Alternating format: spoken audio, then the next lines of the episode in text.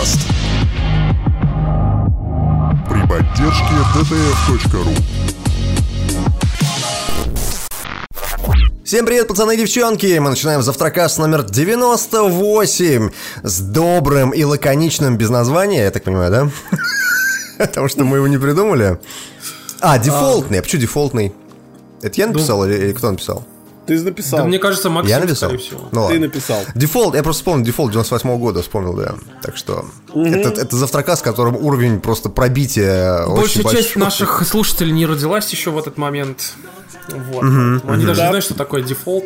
Вот. Да, Понимаешь? да. Дефолт это э, сброс э, на настройки э, графики на вашей э, говёной ви- видеокарте на минималочке.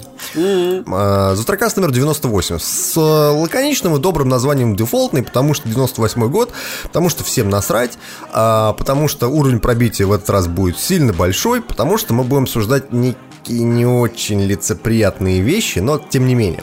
Да, и А. начнем мы поэтому с э, замечательной игры Sea of Thieves.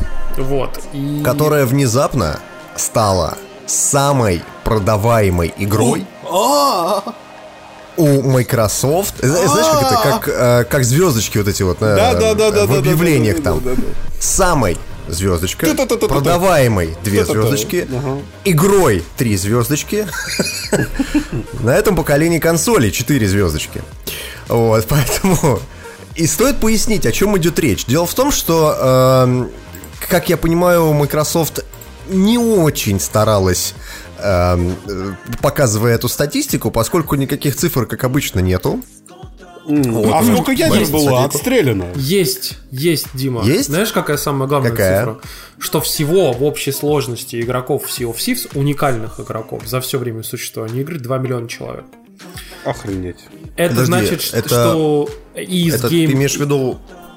и на ПК, и на Xbox One, и с геймпасом, и без геймпаса. Не-не, это имеется в виду именно... э, как это? Уникальных пользователей. Уникальных пользователей одновременно? То есть это Нет, вообще, users или нет, вообще, в принципе? в целом зарегистрированных уникальных пользователей 2 миллиона человек. Мне кажется, это не очень много, да? Это мало. Ну, Ну, как, есть, мне кажется- подожди, ну, подожди, ну, ну, это же новая мультиплеерная игра, еще мало времени прошло, сейчас еще 15 триллионов купят штук, поэтому, ну что ты, дай, дай время, понимаешь, тем более контент вот-вот добавляют, вот прям каждый день, понимаешь, например, там, типа, я вот вижу, что а, можно из пушки, например, засунуться в пушку и блевать из нее, отличный контент же, понимаешь? Но, Контент. опять же, есть ли статистика, сколько ведер было наблевано и э, сколько пушек было выстрелено? Этого нет, наверное, да? Нет, но зато Microsoft уточняет, что это с- у них самый продаваемый IP на этом поколении консолей, э, самый, так скажем, быстро продаваемый IP. И он даже быстрее продался, чем э, э, Quantum Break, Quantum что. Вот. И, соответственно, что еще интересно, туда в эту статистику не входит Game Pass.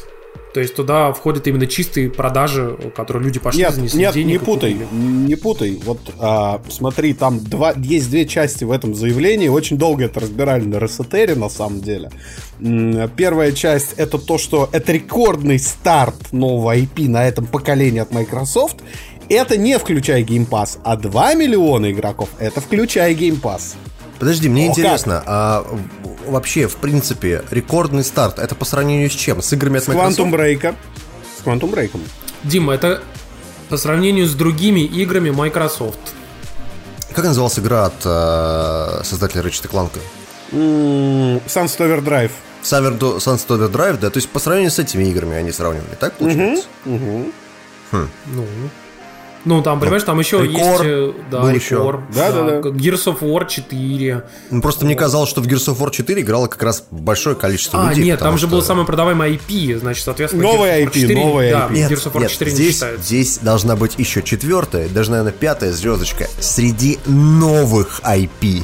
Ну да, то есть Halo 5 там не считается. То есть это Да. сравнивать реально с Quantum Мне- Break, Sunset Overdrive, Рекором и так далее. Ну, то есть с, с теми играми, которые, ну, по сути, провалились, да? Они с этими сравнивают играми. Ну подожди, То есть, ну что ты начинаешь? То есть, как бы, Хейла мы не же обогнали. Gears of War мы не обогнали, а мы обогнали Quantum что? Мы обогнали Рико, Рико- вообще Рико кто-нибудь играл? Я, кстати, поиграл на ПК недавно в Рикок, я должен сказать, что он нормальный, вот серьезно, но это не ААА игра, это такое ин- инди-поделие, я бы За сказал. 15 баксов норм. В Стиме вот, за знаешь. 300 рублей, да. Ну, то есть это такая же санина, как какой-нибудь Сенуа там, да, или вот там. вот Нет, это всё. нет, нет, нет, нет. Знаешь, это по продакшену в разы лучше, чем Рекор, я тебе серьезно говорю. Хотя на Рекор потратила гораздо больше денег. Но, возвращаясь к всей этой истории. Окей, Sea of Thieves самая быстро продаваемая игра а, среди First Party, среди новых IP на этом поколении. Этом поколении чего? И Консоли от Microsoft, так что ли, Да, получается? да, на Xbox One. А, господи. Мне, мне нравится, что каждую новость, которую мы обсуждаем э, в плане Microsoft, нам приходится прям вот по крупицам разбирать, чего же они да. все, да, расшифровывать, что же они все-таки такое сказали, что это имеется в виду, потому что и надо отдать им должное. э, Маркетинг Microsoft работает отлично. Они вот Идеально, прям я молодцы. бы сказал. Э, и, знаешь, идеально вписывают вот эту. Не дай бог не ляпнуть что-нибудь лишнее. У меня такое ощущение, что они вот Слушайте, эту фразу ляпнул- просто Слушайте, составляли. ляпнул лишнего я, потому что я пошутил про Сену, Сан, Санину иронично, а у нас там в чате народ такой, да ты чё? Ты чё? Такие взрывы, знаешь, где-то под Нижним Новгородом. Встал и вышел из подкаста, да. Да нет, пацаны, я к Сену и хорошо отношусь, на самом деле. Я видел, как в нее там играют, в том числе там девушка, но я как-то сам пока не добрался, вот, потому что очень много других игр. Я сам планирую тоже обязательно поиграть. Слушайте, ну раз уж мы говорим про Sea of Thieves, давайте двинемся тоже дальше про них же. Дело в том, что, ну, вы знаете, что очень многие жалуются на то, что мало контента в игре. И, в общем-то, там все надеялись, что они дойдут до определенного эндгейм контента, а, о, котором разработчики из Rare говорили, что ну если вы туда-то дойдетесь, то вот, вот, вот там-то контент прям будет. И что вы думаете? Это заключалось в том, что ты должен закачать, раскачать, точнее, все репутации всех вендоров троих до 50 левела, и после этого тебе открывается новый вендор на новом острове, типа какой-то призрачный чувак, которого тебе выдает миссии. Дело в том, что миссия оказалась всего 8 штук, и все. О, о, а там, а там И- скелет добавился какой-нибудь уникальный? Нет. И открыва... И, в общем-то, все это дело делается, знаете, ради чего? Ради нового набора косметики. То есть там, типа, были, знаете, там всякие соверены, вот это все, короче, и теперь просто еще Слушайте, один я- набор. Я бы хотел вспомнить, что нам тут э, на завтрака собачка gmail.com пришло четырехстраничное письмо, которое я, разумеется, не читал. Э, я так его проглядел. Э, там такая огромная простыня, весь, весь смысл которой сводится к тому, что вот вы в прошлом подкасте хуйсли Sea of Thieves, а игра-то классная, а на самом деле разработка игр дело тяжелая, потому что может пойти не так это, может пойти не так то, может пойти не так все. Какой-нибудь там менеджер может обосраться, кто-то не, может э, выяснить, что же все-таки игрокам надо, и это никогда не угадаешь, потому что пока сам ты делаешь игру, ты в нее по сути не играешь, ты ее разрабатываешь, и ты не можешь посмотреть на это со стороны. Короче, да, бывают такие про прочее. Я все это, конечно, так проглядел, и мне хочется сказать, ну вот замечательное, конечно, э, Мне хочется сказать сразу три вещи. Извини, ну, я подожди, сразу- э, просто Ладно, постановление давай. вопроса очень смешное. Ну, то есть, условно говоря, выходит кино, да, какое, которое говно. Ну, вот не, не нравится вам фильм абсолютно. И вот вы должны изо всех сил полюбить этот фильм, потому что на него потрачено много денег, режиссер старался, ну, ск- насколько мог, настолько старался. Актеры вроде нормально там пытались что-то как-то играть. Кучу народа было задействовано. Водитель, дядя Митя, ездил туда-сюда. Знаете, сколько раз? Знаете, сколько бензина он сжег? То есть я должен сидеть и сочувствовать этим людям за то, что они вот все собрались, их там 400 человек съемочной группы, и они сняли кусок параши сраный, типа, я не знаю, там, Ай! условного какого-нибудь... Лига э, справедливости, вот тебе как пример, серьезно, вот. Не, не, да, да, хорошо, пусть будет Лига справедливости, окей, пусть будет Лига справедливости. То есть я должен сочувствовать этим людям. То же самое с видеоиграми. Я уже сто 500 раз говорил в нашем подкасте, что мне, как потребителю видеоигр, мне по как они делаются. Мне главное, чтобы в этих играх был фан. Вот в Sea of Thieves fun заканчивается на пятом часу. Если вам нормально заплатить 60 долларов за 5 часов фана, ну, пожалуйста, и как бы мало ли у кого сколько денег. Мне не нормально. Но, опять же, э, соглашусь с тем, что Sea of Thieves хорошо, что ее раздавали э, в геймпассе, потому что я ее получил, по сути, бесплатно, отменив этот э, геймпасс. И э, Sea of Thieves мне сложно говорить о том, что это прям игра, прям отвратительный кал, в который играть невозможно. Это не так. Игра нормальная, хорошая, просто мне контента мало. Мы это, про это говорим. А когда вы пишете нам четырехстраничный комментарий на тему того, что вы не правы, чуваки, попробуйте голову включить и понять, о чем мы говорим. Ну, то есть, серьезно, это так надоело. Каждый раз одно и то же. Он же говорит тебе, извини меня, о том, что, типа, я сам 8 лет разрабатываю игры. И ты такой, ну да, чувак, ты разрабатываешь игры, понимаешь? Но Sea of Thieves, о котором он говорит, существует не в вакууме. В этот момент Да, вместе с. Sea of Thieves выходит куча еще других игр. И то, что вот эта история о том, что разработчики не играют в игры, напомню вам, что слитая история от э, одного из э, моделлеров и художников Sea of Thieves говорит о том, да, говорит о том, что на самом-то деле им устраивали плей-сессии. Если первые плей-сессии они еще играли нормально, то потом они отказывались играть, потому что их заебали Sea of Thieves уже на стадии разработки. Они сами, сами не хотели в него играть. Понимаешь? И я еще главное, самое главное, он там пишет такие вещи, просишь, типа, а вы знали, что на самом деле периоды разработки делятся на кранче? Вы, наверное, не знаете, что это такое. Я такой, да блядь, сука. Да Просто, ну что как- ты говоришь, черт подери, да. Ну, а, мы, просто- а- а мы тут просто Шрайера ради юмора пересказываем. Ладно, все это, все это дело десятое, хер с ним, с э, Sea of Thieves. Я скажу так, парни. Дело в том, что мне очень нравится, как наши все э, любимые гражуры э, этот Sea of Thieves прям превозносили в течение нескольких недель, говорили о том, что это лучшая игра в мире и вообще очень классная. И как мне пошутили тут недавно в Твиттере, сейчас у Sea of Thieves закончились бюджеты и остался только Зуев. Ну, блин. Привет, Вить. Лучшая игра недели. Да, лучшая игра года недели. А, возвращаясь к э, всей этой ерунде. Ну, хорошо, допустим, э, э, лучше новый IP на этом поколении консолей. Это говорит только о том, что Чуваки, что вы, вот, вот честно, вы херово стараетесь, раз это лучший новый IP на новом поколении знаешь, консолей. Сидит по Horizon Zero Dawn такой, Да, сделайте какой-нибудь новый, еще более лучший IP, пожалуйста, потому что этот IP, он классный, но не очень классный. Несите другой. Тут, кстати говоря, про всякие такие вещи, которые касаются Sea of Thieves уже как игровой платформы, потому что мы говорим много про Xbox, но не надо забывать, что игра еще вышла на ПК. И одной из особенностей Sea of Thieves является тот факт, что там есть полноценный нормальный кроссплей с ПК, но не все так просто. Есть, простите за, каламбур, подводные камни. И они заключаются в No том, что... pun intended, да, Макс? Да, no pun intended. Они заключаются в том, что в кроссплее появились читеры на ПК. И на консолях обычно такого не бывает, потому что все играют внутри одной экосистемы, и поэтому очень многие люди играют принципиально на консолях, в какую-нибудь Радугу там или Fortnite, ну, потому что как бы читеров-то нет. А а здесь прям такие жесткие конкретные читеры, которые там... э, Даже видос появился, где отмечаются секторами игроки, чтобы в них было удобнее целиться. Естественно, есть автоэйм, естественно, есть эймбот. И вот хотелось бы как бы этот вопрос затронуть подробнее, потому что ведь на самом деле, когда люди говорят, ой, Sony плохая, не разрешает кроссплей, ха-ха-ха, плохая Sony. Мне кажется, что в этом все-таки есть какой-то резон, потому что никогда не угадаешь, как, например, разработчик будет этот кроссплей обслуживать, поскольку, ну вот возьмем, например, Division, да? А, Если бы в Division был кроссплей, это была бы, ну, м, прости за запикивание, по большому счету, поскольку э, ПКшный Division был адски дыряв, люди писали там адовые тренеры абсолютно, и это не могли забанить просто месяцами, потому что надо Потому было... что там все обсчитывалось на стороне клиента. Да, там а все было на серваке. клиенте, и это был ад, это было невозможно пофиксить, и только адское количество банов вручную как-то, ну, ситуацию на ПК исправил. И то я недавно заходил в темную зону на ПК и встретил там двух читеров, ну, очевидно. Да ты- Куда ты заходил? На Name Club, что ли? В темную зону на ПК он заходил? Нет, я имею в виду в игре На задний двор. На задний двор ПК гейминга зашел, да. Блин, Тимур! В темную зону, да. Прям в темную зону. Прямо в темную зону. Слушайте, ну хорошо, э, появились читеры на ПК из-за кроссплея, то а какой, э, какие игры пострадали, ну кроме там условного Sea of Thieves? Слушай, да подожди, нам тут правильно пишут о том, что в чате, что на самом деле это на PS4 в Fortnite кроссплей работает сейчас. Ну, он там Работает на он- выбор, но он там и на он, выбор. да, он там на выбор, он работает и с ПК, и с мобильными платформами, там можно устроиться и вместе поиграть.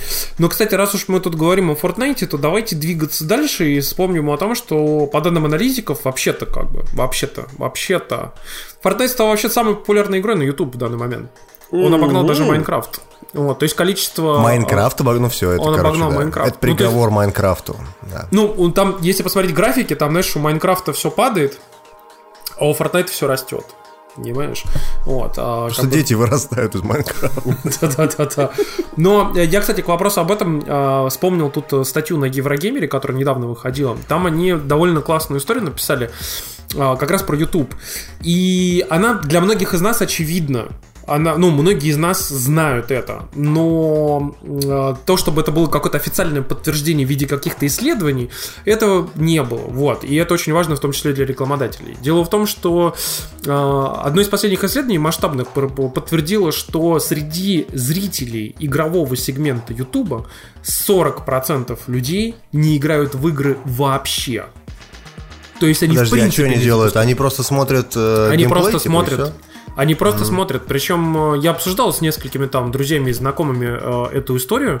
И как бы на самом деле вот э, очень хорошую штуку сказала Карина о том, что в свое время, например, когда PewDiePie э, занимался тем, что играл в э, Call of Duty, а потом во всякие скримеры, к нему приходило огромное количество людей, которые вообще никогда не играли в игры. Они просто приходят посмотреть на пацана, как вот он общается, тусит, что-то разговаривает, там смешно смеется, смешно там как-то там пугается и прочее. Это люди, которые у них даже не ПК нет, ничего, они даже на мобилах не играют. Понимаешь? И самый прикол в том, что это, это реально очень близко к истине, потому что даже к нам на стримы часто приходят люди, которые говорят о том, что я вообще в игры не играю, там, типа, и там, у меня когда-то был ПК, лет 15 назад, да, вот там, вот там я играл. Или пишут, что типа, а, например, э, там, я смотрю, как вы играете, а самого там нет времени играть вообще, как бы, у меня нет ни консоли, ни ПК, там, как бы, нам тоже такое пишут. Нам люди пишут даже по- про подкаст, что, типа, я вообще далек от тем игр, но я слушаю ваш подкаст, и мне, типа, ну, прикольно, по- ну, послушать, типа, что вы там рассказываете, вот, серьезно.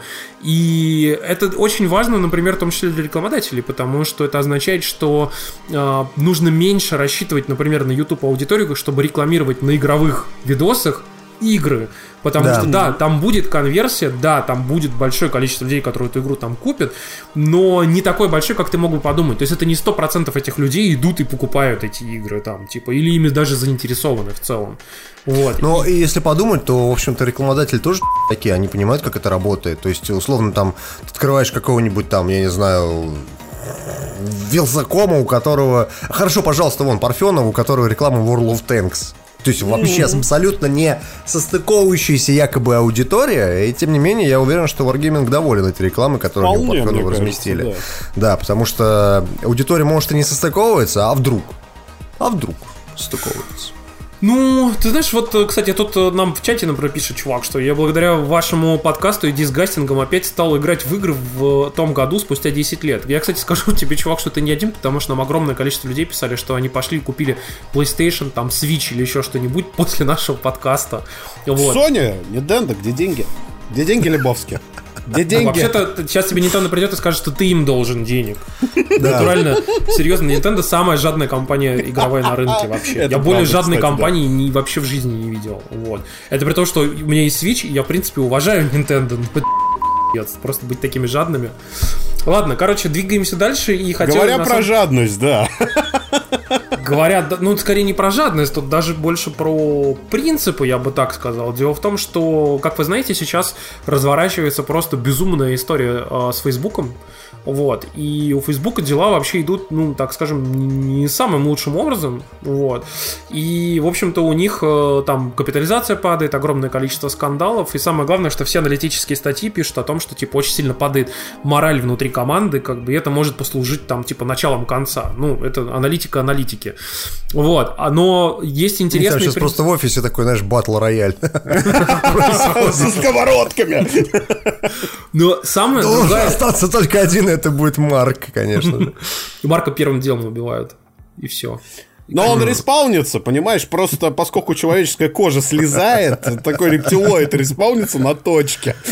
Но расскажи про новость. Но тут интересно другое, что на фоне всех этих вот скандалов и очень там, так скажем, много консернов и высказываемых там подозрений э, от различных компаний, там, медиа, аналитиков и так далее, а, некоторые публичные личности и публичные издания начали удалять свои аккаунты из Фейсбука, следуя напрямую вот этой истории типа там Delete Facebook.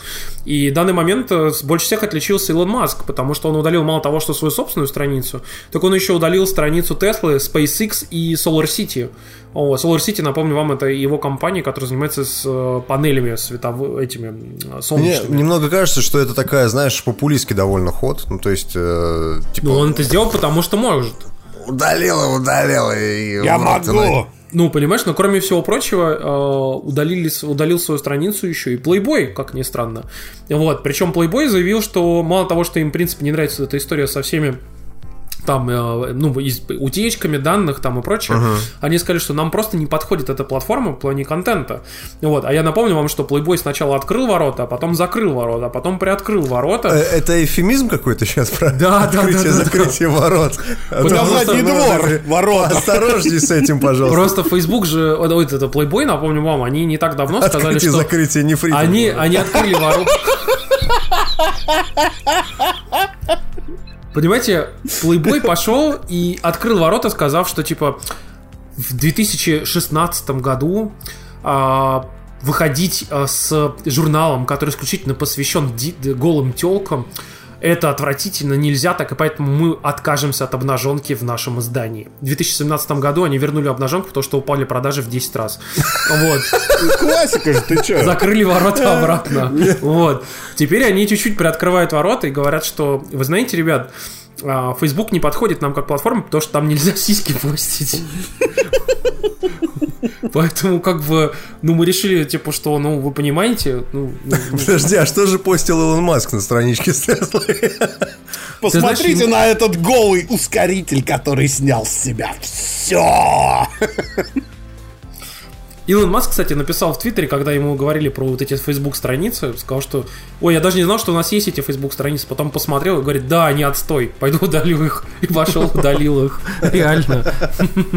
Но так или иначе, это все ведет к тому, что, ну, мало того, что огромное количество проблем у Фейсбука как таковых, а если еще и всякие публичные личности, там, издания и так далее начнут сейчас удалять оттуда свои страницы, то это, конечно, это, блин, не себе. Вот.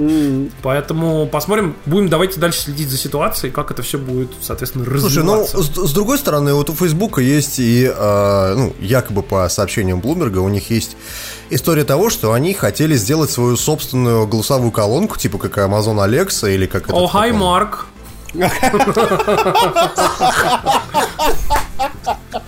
Восхитительно. Но, видимо, сейчас они откладывают это решение, потому что, ну, действительно, на, на фоне вот этой вот э, движухи с э, э, Delete Facebook, которая сейчас разворачивается в Америке, выпускать Не свою колонку момент. не лучший Не самая вариант, удачная серьезно, не идея, са- да, да, Не да. самый лучший Особенно, вариант, да. которая слушает все, что происходит в твоем доме. Да, да, да, да, да. Реально не лучшая идея. Ну, я так понимаю, что они, скорее всего... Я так не очень понимаю, что эта колонка может сделать. Типа, запостить твой статус? Или, типа, рассказать, типа, что делают друзья, чтобы она тебе зачитала их, там, типа, статусы? Эй, эй, эй, Марк, включи порнхаб и такой, этот типа, Максим сейчас смотрит порнхаб в Фейсбуке. по- Хотите Блядь, присоединиться блядь. к нему, да? Для этого у нас есть специальная виртуальная реальность. Мессенджер виртуальной реальности. Да-да-да. И все друзья мессенджер сообщения об этом, да. А потом, знаешь, ты взял колонку, отключил от электричества, а тебе приходит на e сообщение, типа, кажется, вы отключили Кажется, вы забыли зайти через колонку на Facebook. Давайте мы вам 500 уведомлений пришлем, да. Слушай, ну, кстати, будет. кстати, о говноедах. А, Тут довольно Опять интересная ты. новость случилась. Вот. а, Извините, пожалуйста. Я, я просто по старой памяти, понимаете. У нас сегодня ретро-подкаст такой. Тут дело в том, что Microsoft, Microsoft Ага. а, обновила свое пользовательское соглашение. И у них в пользовательском соглашении было написано до этого, что типа нельзя было, например, отправлять обнаженку. То есть, э, ну, типа там отправлять нельзя, потому что за это тебя забанят. Например, в Xbox Live там и прочих всяких местах. А э, что-нибудь другое можно?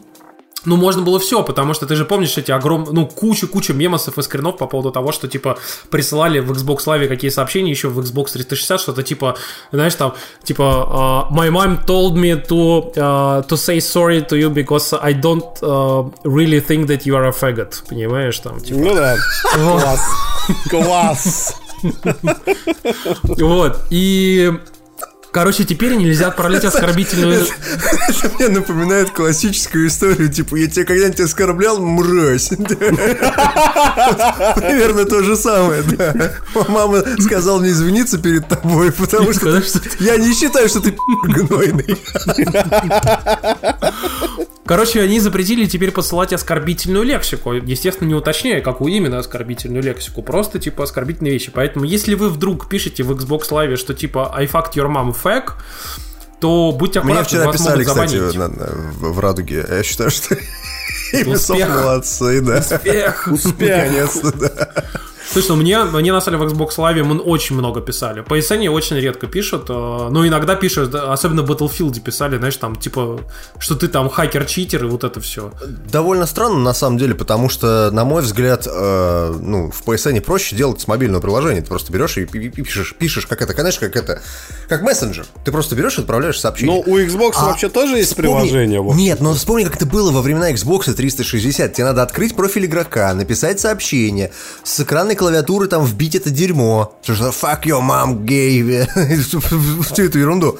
И после этого отправить. То есть это дольше времени занимает. Непонятно, почему ме- меньше сейчас стали писать. Должно, наоборот, больше быть. Ну, то есть, Ну, ладно, это ну, просто людей десятый. меньше играет на Xbox One. Тебе никогда так не казалось, в общем-то? Ну, людей-то, конечно, не очень много играет, но они довольно активные, возможно. А может быть, я- Психоактивные, ага. Вот, а, ну, вы знаете, э, раз уж мы говорим про то, что кто кому чего пишет, особенно оскорбительные всякие штуки, дело в том, что многие из нас пользуются Телеграмом, вот, и пользуются вообще в целом э, им как и мессенджером, и как платформой там для того, чтобы распространять информацию в виде каналов, там, для всяких чатов, закрытых чатов, таких-сяких, и Тут оказалась совершенно смешная штука. Э, Дело в том, что один из эм, программистов русских, который там типа занимается веб-сервисами, написал на Хабрахабре статью о том, как он ловил уязвимости в Телеграме. И э, причем он написал это по- э, с позиции не просто типа какие там были уязвимости, а с точки зрения того, э, какие деньги выплачивает Телеграм за такие уязвимости и, соответственно, как он реагирует на это и насколько быстро, например, закрывает эти дырки. И он пришел к неутешительному выводу, сказав, что на самом деле, во-первых, они выплачивают очень маленькие деньги, вот, за действительно серьезные уязвимости. А во-вторых, реагируют реально долго, потому что они там закрывают эти дырки там месяцами. Вот. И одна из самых важных дырок, которую он нашел, заключается в том, что э, на сайте t.me, который, собственно, ну, как бы является доменным именем Телеграма, с помощью которого можно там заходить во всякие чаты и прочее, на нем элементарно не настроен э, файл robots.txt. Это, напомню, если вдруг не знаете, это специальный файл, который он закрывает доступ к кроулерам, чтобы они кроулерам поисковиков, чтобы они не индексировали, соответственно, эти все штуки, которые там Мне, находятся мне это напоминает, как я играл в Радугу и такой говорю чуваку, типа, чувак, заходи на орбиту. Он говорит, да, да, да, да, да, сейчас. А я ушел, у меня наушники одеты все еще. Он такой, я вообще не понял, что он сказал. То же самое. Давай ты попроще объясни, что такое кроулер, что такое робот TXT. И давай вот Давай, просто давай. вот абстрагируй все этой ерунды. Очень просто. Есть секретные чаты в Телеграме. Я просто пытался объяснить, на самом деле, что все очень все сводится к тому, что в итоге ты мог в Google вбить определенную э, как бы формулировку, которая находится в, на странице присоединения к чату, и Google спокойно выдавал тебе эти самые э, страницы с приходом э, в чат, даже секретный чат. То есть, если вы там сделали чат, например, со своими там друзьями обсуждаете там, допустим, наркотики, то этот чат можно вполне легко было найти через Google и в него попасть. Причем эти э, ссылки, особенно если вы их не меняли, а многие люди не меняют эти ссылки в чатах, а, они остаются, они все оставались в Гугле, и да- даже до сих пор можно было как бы че- через А них они там не попасть. истекающие разве? Они, по-моему, даются на какое-то время. То есть там типа, Некоторые 30 дней истекают, а некоторые делали их э, Не истекающими. Постоянными. не истекающими, да. я понял. Вот. И как бы это очень смешно, потому что реально можно было бы пойти, зайти в эти чаты и, соответственно, посмотреть все, что там писали, особенно если это супергруппа, в которой сохраняется история чата до этого, до того, до твоего захода. Вот. И ты мог почитать, например, спокойно все, что там было. Вот. Я, кстати, Это Тимур у нас любитель заходить в всякие чаты и читать про себя гадости. Но на самом-то деле, конечно, ну, кстати, почему? Но Не только я. справедливости У нас ради, есть Дима, Дима тоже занимается Телеграм- подобными вещами. Телеграм перебанил всю эту ерунду, то- в смысле, э, по- позакрывал все эти уязвимости. Чуваку выплатили деньги за это не сразу, но тем не менее выплатились, так что все эти уязвимости сейчас, по сути, закрыты. Но сам факт говорит нам о том, что, несмотря на то, что Паша Дуров и э, все прочие позиционируют себя как такой супер-пупер э, защищенный мессенджер, чуваки, это не так. Вот, то есть, как бы уязвимости есть везде, даже в супер-пупер защищенных мессенджерах. Так что имейте в виду, прежде чем будете переписываться по поводу того, что давай сегодня в Сирии бомба взорвем, и... вот чтобы вот без этого. Такие дела. Пару, пару буквально новостей игрового мира. Тут неожиданно на этой неделе очень много новостей, пускай и очень небольших, был про PSVR. Задолбало про VR, да, наша любимая рубрика, опять же, ретро-подкаст. А, во-первых, а, шлем PSVR а, стал на 100 евро-долларов дешевле во всем мире. И Россию, кстати, прайскат тоже не обошел стороной. То есть, если раньше PSVR стоил 33 тысячи, теперь он стоит 23 тысячи рублей везде. Ну, вот я смотрел на сайте, вон, DNS, например. Да я буквально вот э, на следующий день после объявления этой новости пошел в Sony Center покупать, собственно, новый объектив, и там он уже стоял за 23 тысячи, то есть это uh-huh. прайскат, который уже произошел. Но, а во втор... да. честно скажу, я, я бы не стал покупать этот шлем. Ну, то есть, я имею в виду, что он же не первая ревизия, он же не тот, который лучше. Нет, нет, все, все шлемы PSVR стали дешевле. Все. Это прайскат постоянный на устройство. Mm. То есть, серьезно. Ну, короче, а... при желании его можно найти и 1018, наверное, новый. Да, То есть да. в каком-нибудь магазине, не, не особо сетевом, а каком-нибудь там... Ну, все серый импорт, в, конечно. Вася с горбушки продаст. Да, никто не отменял. Который а привез его откуда-нибудь из Германии, да. да а, во типа а во-вторых, э, Sony э, этот прайс-кат поддержали двумя очень, на мой взгляд, важными вещами. Они, во-первых, сделали то, что их давно просили, они сделали заезды на время в VR-туре Gran Turismo Sport. До этого тут надо напомнить читателям, которые не знакомы с GT Sport, а, в GT Sport был VR-тур, вы могли посмотреть на машинку, и вы могли покататься по какому-то треку на перегонки с одной машиной.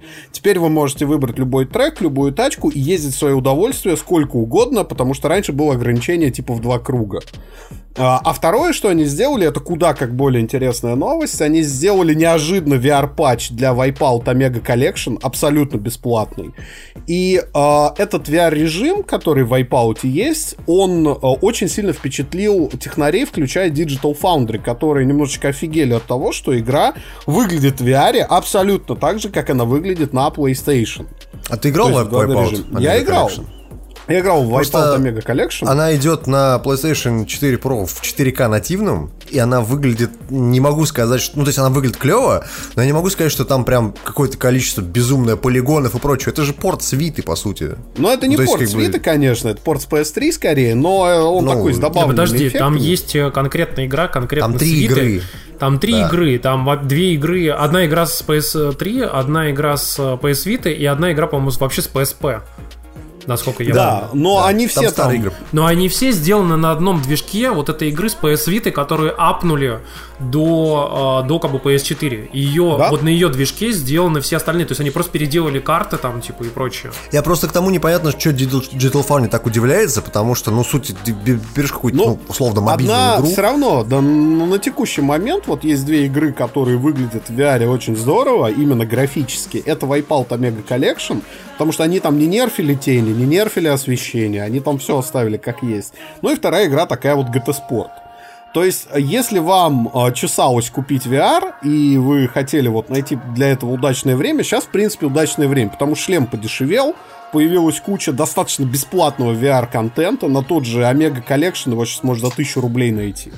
Вот, и вы сразу получаете VR-режим. Но я честно вам скажу, Omega Collection это не та игра, на которую вы хотите смотреть в VR-шлеме, потому что меня, например, от нее тошнит даже просто, когда я на телевизоре играю. Ну, ты знаешь, справедливости ради, люди, которые играли, просто все переворачивается постоянно. Просто представьте себе, это же очень быстрые футуристические машинки, которые двигаются с критической скоростью. Все это в VR, я бы заблеванул, наверное, моментально в шлеме. Но Digital Foundry отдельно для таких, как ты, отмечает, что, в принципе, игра а, достаточно хорошо оптимизирована под VR, в том числе в плане укачивания, потому что там, во-первых, вид из кабины, во-вторых, там еще всякие разные твики.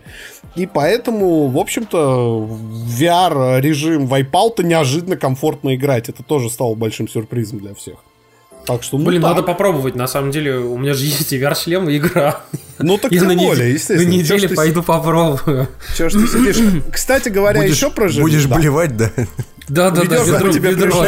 помощь. Адмиральское ведро для блеванины.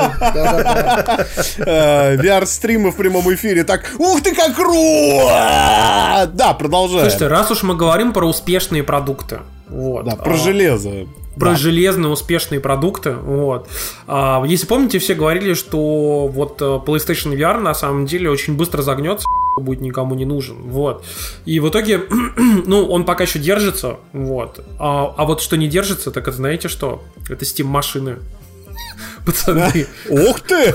Вот ты еще ретро-подкаст. Это, это называется мертв по прибытии примерно. Короче... Дело, а, дело в том, что если набрать э, steam. э, steampower.com slash hardware, то там будет редирект на страничку поиска. То есть, а раньше там была картиночка замечательная со Steam машинами, какие они были классные, в чем смысл. Как их Нету много от разных производителей. Все нету. Короче, пацаны, э, Steam, Ушла Steam, эпоха. маш- Steam машин больше не существует. В общем-то, их очень-очень тихо, аккуратненько закрыли. Ты не думал о том, что это может быть э, первоапрельская шутка такая, типа как бы... А я и не сплю!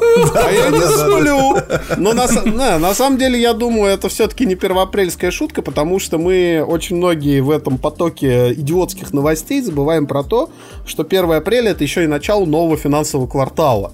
И поэтому очень многие вещи э, дропаются в цене, э, там отменяются, тихо придушиваются именно 1 апреля, потому что это просто с точки зрения финансового года очень удобно. То есть, ну и тут Steam Ну, то есть машин 2, 2 апреля вернутся, как пишут в чатике, да? Хорошо, будем ждать, пацаны. Будем ждать. Да, кстати говоря про Valve. а, тут э, на самом деле другая громкая история гремела всю неделю, связанная со Steam.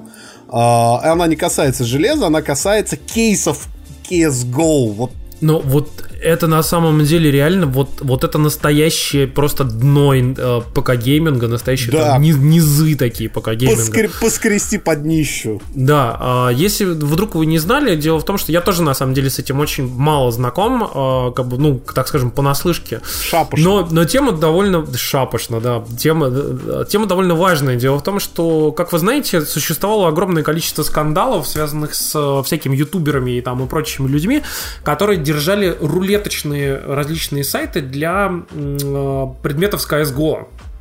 И они э, заключались в том, что по сути ты можешь ставить деньги на предметы, предметы на предметы, предметы на деньги и так далее, и так далее. И, короче, эта история была безумно популярна среди школьников. Вот. В том числе, даже помню, когда-то давно была статья, по-моему, на Т-журнале, и года три назад, о чуваке, который рассказал, как он там чуть ли не в 15 лет поднял сайт рулеточный и умудрился там заработать что-то какое-то неимоверное количество денег. Вот. На, А в собственно, чем, объясни смысл, я просто вообще никогда с этим не сталкивался и не слышал. Ну, по сути, ты ссаный школьник. Ты, тебе друзья рассказывают, как они подняли там тысячу рублей на, из воздуха, по сути, на каких-то там ножах из какого-то там CSGO. Ты такой думаешь, блин, я тоже хочу поднять денег. Ты идешь, короче, изучаешь всю эту историю. Идешь и, соответственно, покупаешь э, там какие-нибудь ножи или заносишь чуть денег. И с помощью вот этой системы входишь, по сути, занимаешься гэмблингом. Ну, ты чистой воды азартная игра. Ты, ты идешь и рулеткой занимаешься. Только ты в рулетках там разыгрываются, по сути, не там деньги, а разыгрываются ножи, которые ты потом идешь и обналичиваешь, ну, формально прод- продавая их. И это довольно серьезная тема, потому что раньше было куча скандалов о том, когда ютуберы какие-то рекламировали эти самые сайты, типа конкурса, а потом выяснялось, что они сами являются владельцами этих сайтов. Да, и они сами зарабатывали на этом. Ну, да. ты знаешь, мне, э, как правильно пишут в чате, каждый второй ютубер рекламирует это говно. Ну, то есть этих сайтов, я понимаю, миллионы просто. Да, и на них народ зарабатывает большие деньги. Есть Но- еще один очень важный подводный камень, про который Тимур, наверное, не знает, не потому что он плохой, а потому что он в этом дерьме так глубоко не сидел никогда. А я все-таки эту историю исследовал, и там есть еще один а, подводный камень, который заключается в том, что вот эти сайты с кейсами, они ведь очень многие чемпионаты, ребят, спонсируют. Вы думаете, откуда такие раздутые призовые? То есть тут, тут еще есть вот этот момент, что очень многие чемпионаты, особенно на уровне ниже Valve, они поддерживаются в том числе сайтами с кейсами. Ну, короче, к сути новости. Там, понимаешь, дело в том, что сейчас пошла же вот эта буча из-за, как ни странно, катализатором стал не вот эти скандалы с рулетками, а катализатором стал Battlefront 2. Когда, когда, понимаешь, в новостях, когда там просто приходят на какой-нибудь CNN, там SNBC, и люди берут и говорят, это в вашей игре, которую вы покупаете вашему 12-летнему Стиву, есть казино! Понимаешь? И там Три все такие топора. просто... типа, ты, он должен бы заносить реальные деньги, и там ему разыгрывают призовые фонды в виде карточек. Короче, все такие мамаши просто... Дисней такой... Короче, все охерели. В общем, я соснул и так далее. Но проблема в другом. Дело в том, что эта история, она не как бы поднялась и, и ушла, как это бывает обычно в России с законами. А как бы в США, в, в Европе и там в других странах, включая Новую Зеландию и Австралию, за этот вопрос серьезно взялись. И они э, сейчас готовят огромное количество всяких законопроектов и так далее, которые регулируют как раз вот эту историю с гэмблингом внутри э, игр, когда у тебя случайные вещи выпадают э, в каких-то там вещах за реальные деньги. И Valve решила просто перестраховаться, потому что напомним вам, что все эти транзакции с ножами и прочим, которые передают друг другу за деньги внутри Стима, они все приносят прибыль Valve. То есть Valve является контрагентом этой всей истории.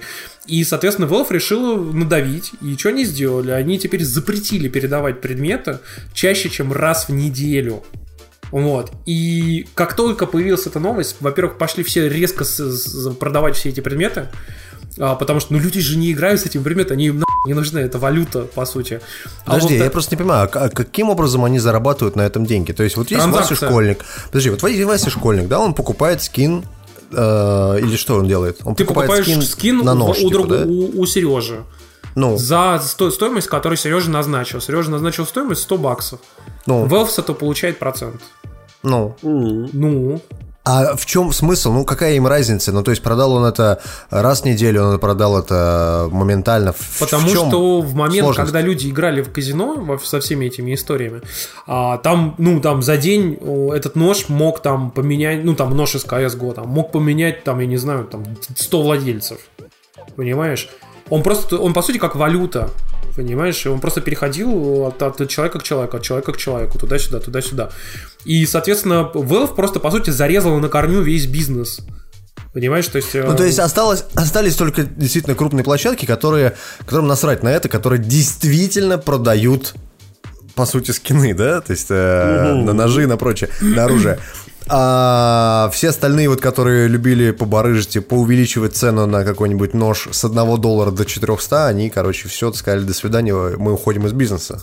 Так, да, так произошло? Да, так и Да, там реально очень многие сайты заявили буквально вчера-позавчера о том, что они, типа, до, на неопределенное время закрывают все там, типа, операции и, типа, не знают, что делать. Вот. А, потому что, ну, вот, то есть, по сути, целый огромный подпольный бизнес, который строился на вот этой истории, как бы взяли просто зарезали понимаешь? И все это было бы очень легко э, пропустить там мимо глаз, например, для Valve, если бы это все происходило без нее. Но так как это все происходит на платформе Steam и Valve зарабатывает на этом деньги, то все эти законодатели, которые кричат, что казино, мои дети играют в казино, придут-то к ней в первую очередь. Mm. Понимаешь? И как бы что это какие-то площадки, которые хуй пойми где, что люди там этим занимаются, что это вообще платформа, которая надстроена над стимовской вот этой платформой передачи друг другу ножей. Понимаешь? А, а придут-то все равно к Valve. Скажут, это у вас тут в казино играют.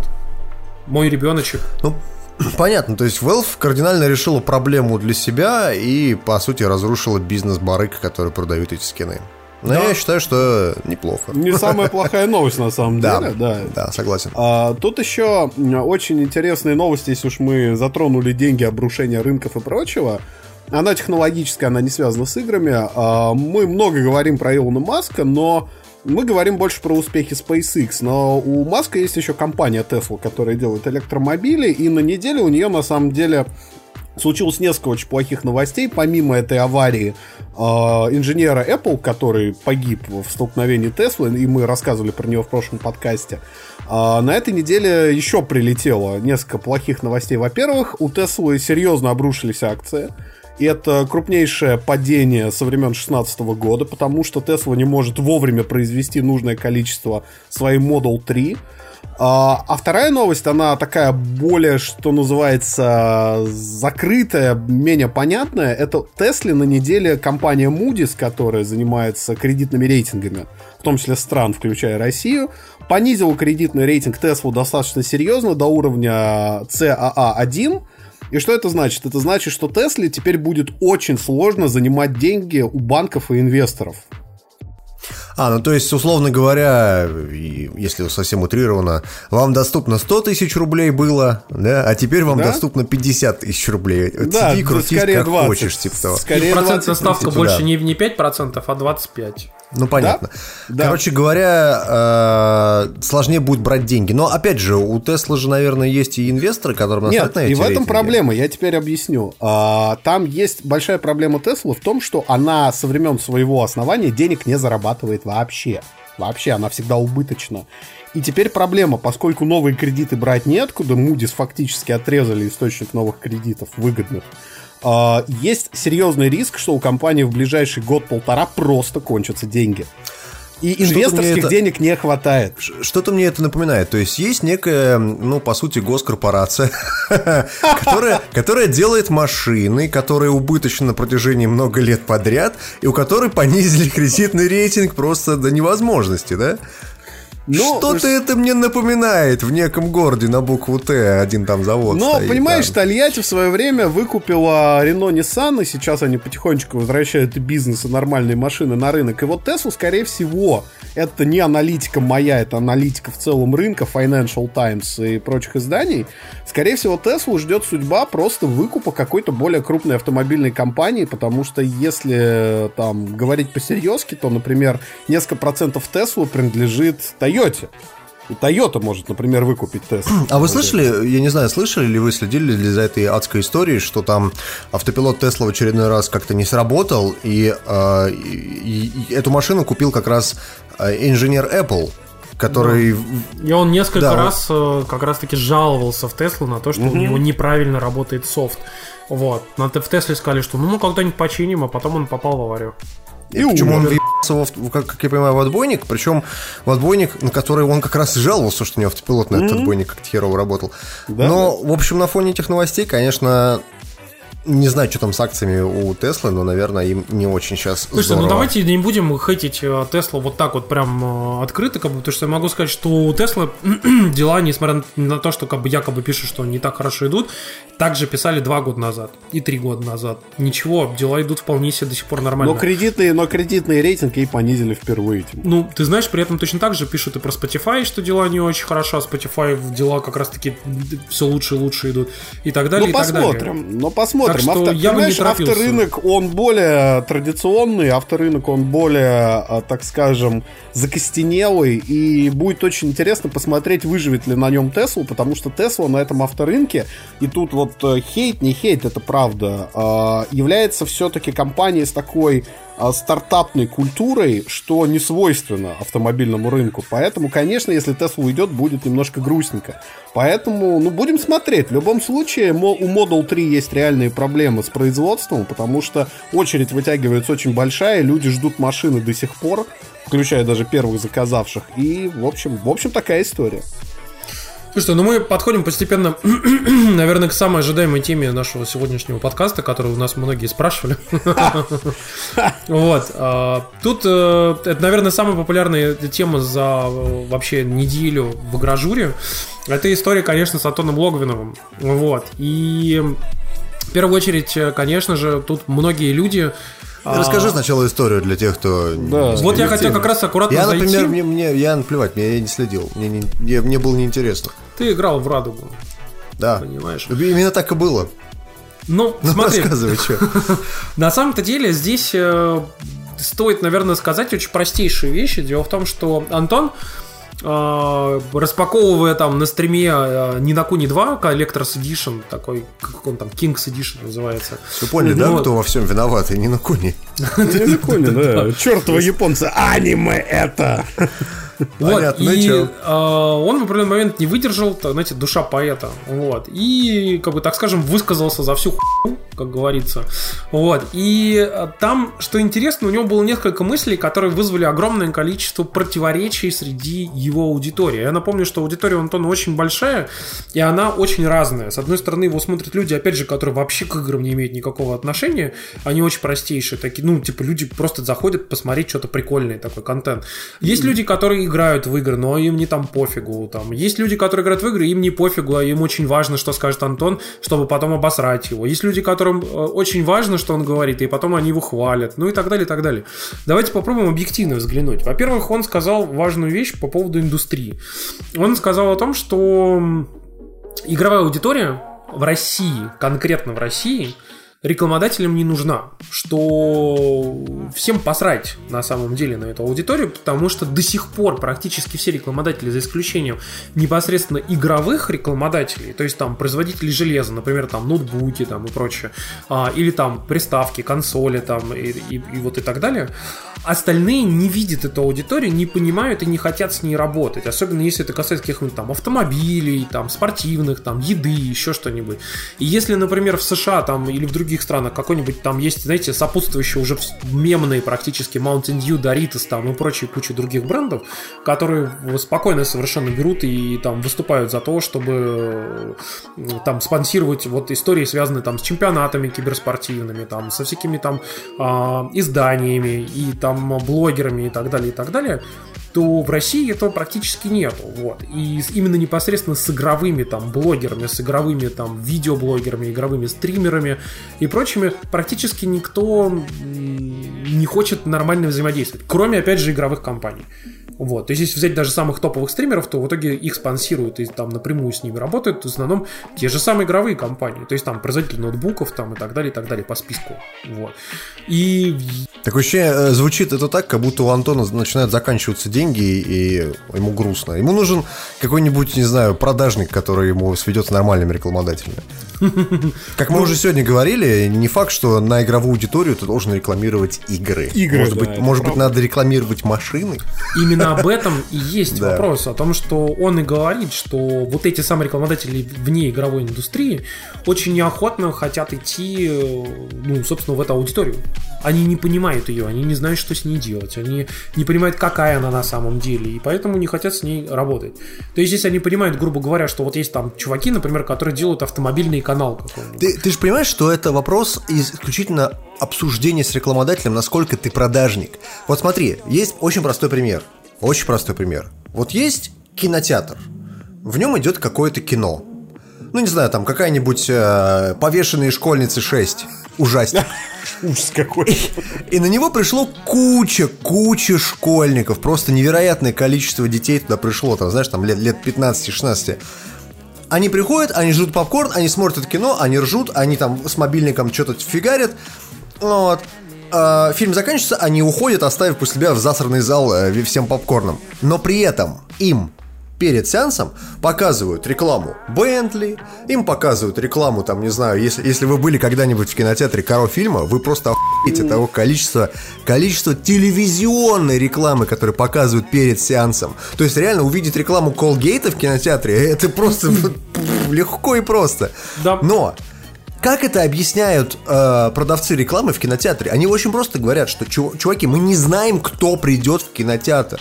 Но мы точно знаем, что среди тех людей, кто пришел за развлечением каким-то определенным, есть часть вашей аудитории. Поэтому ваша реклама будет работать точно так же, как она работала бы по телевизору. Потому что вы просто включаете, условно, там, первый канал, там идет реклама. Вы же не знаете, кто его будет смотреть в это время.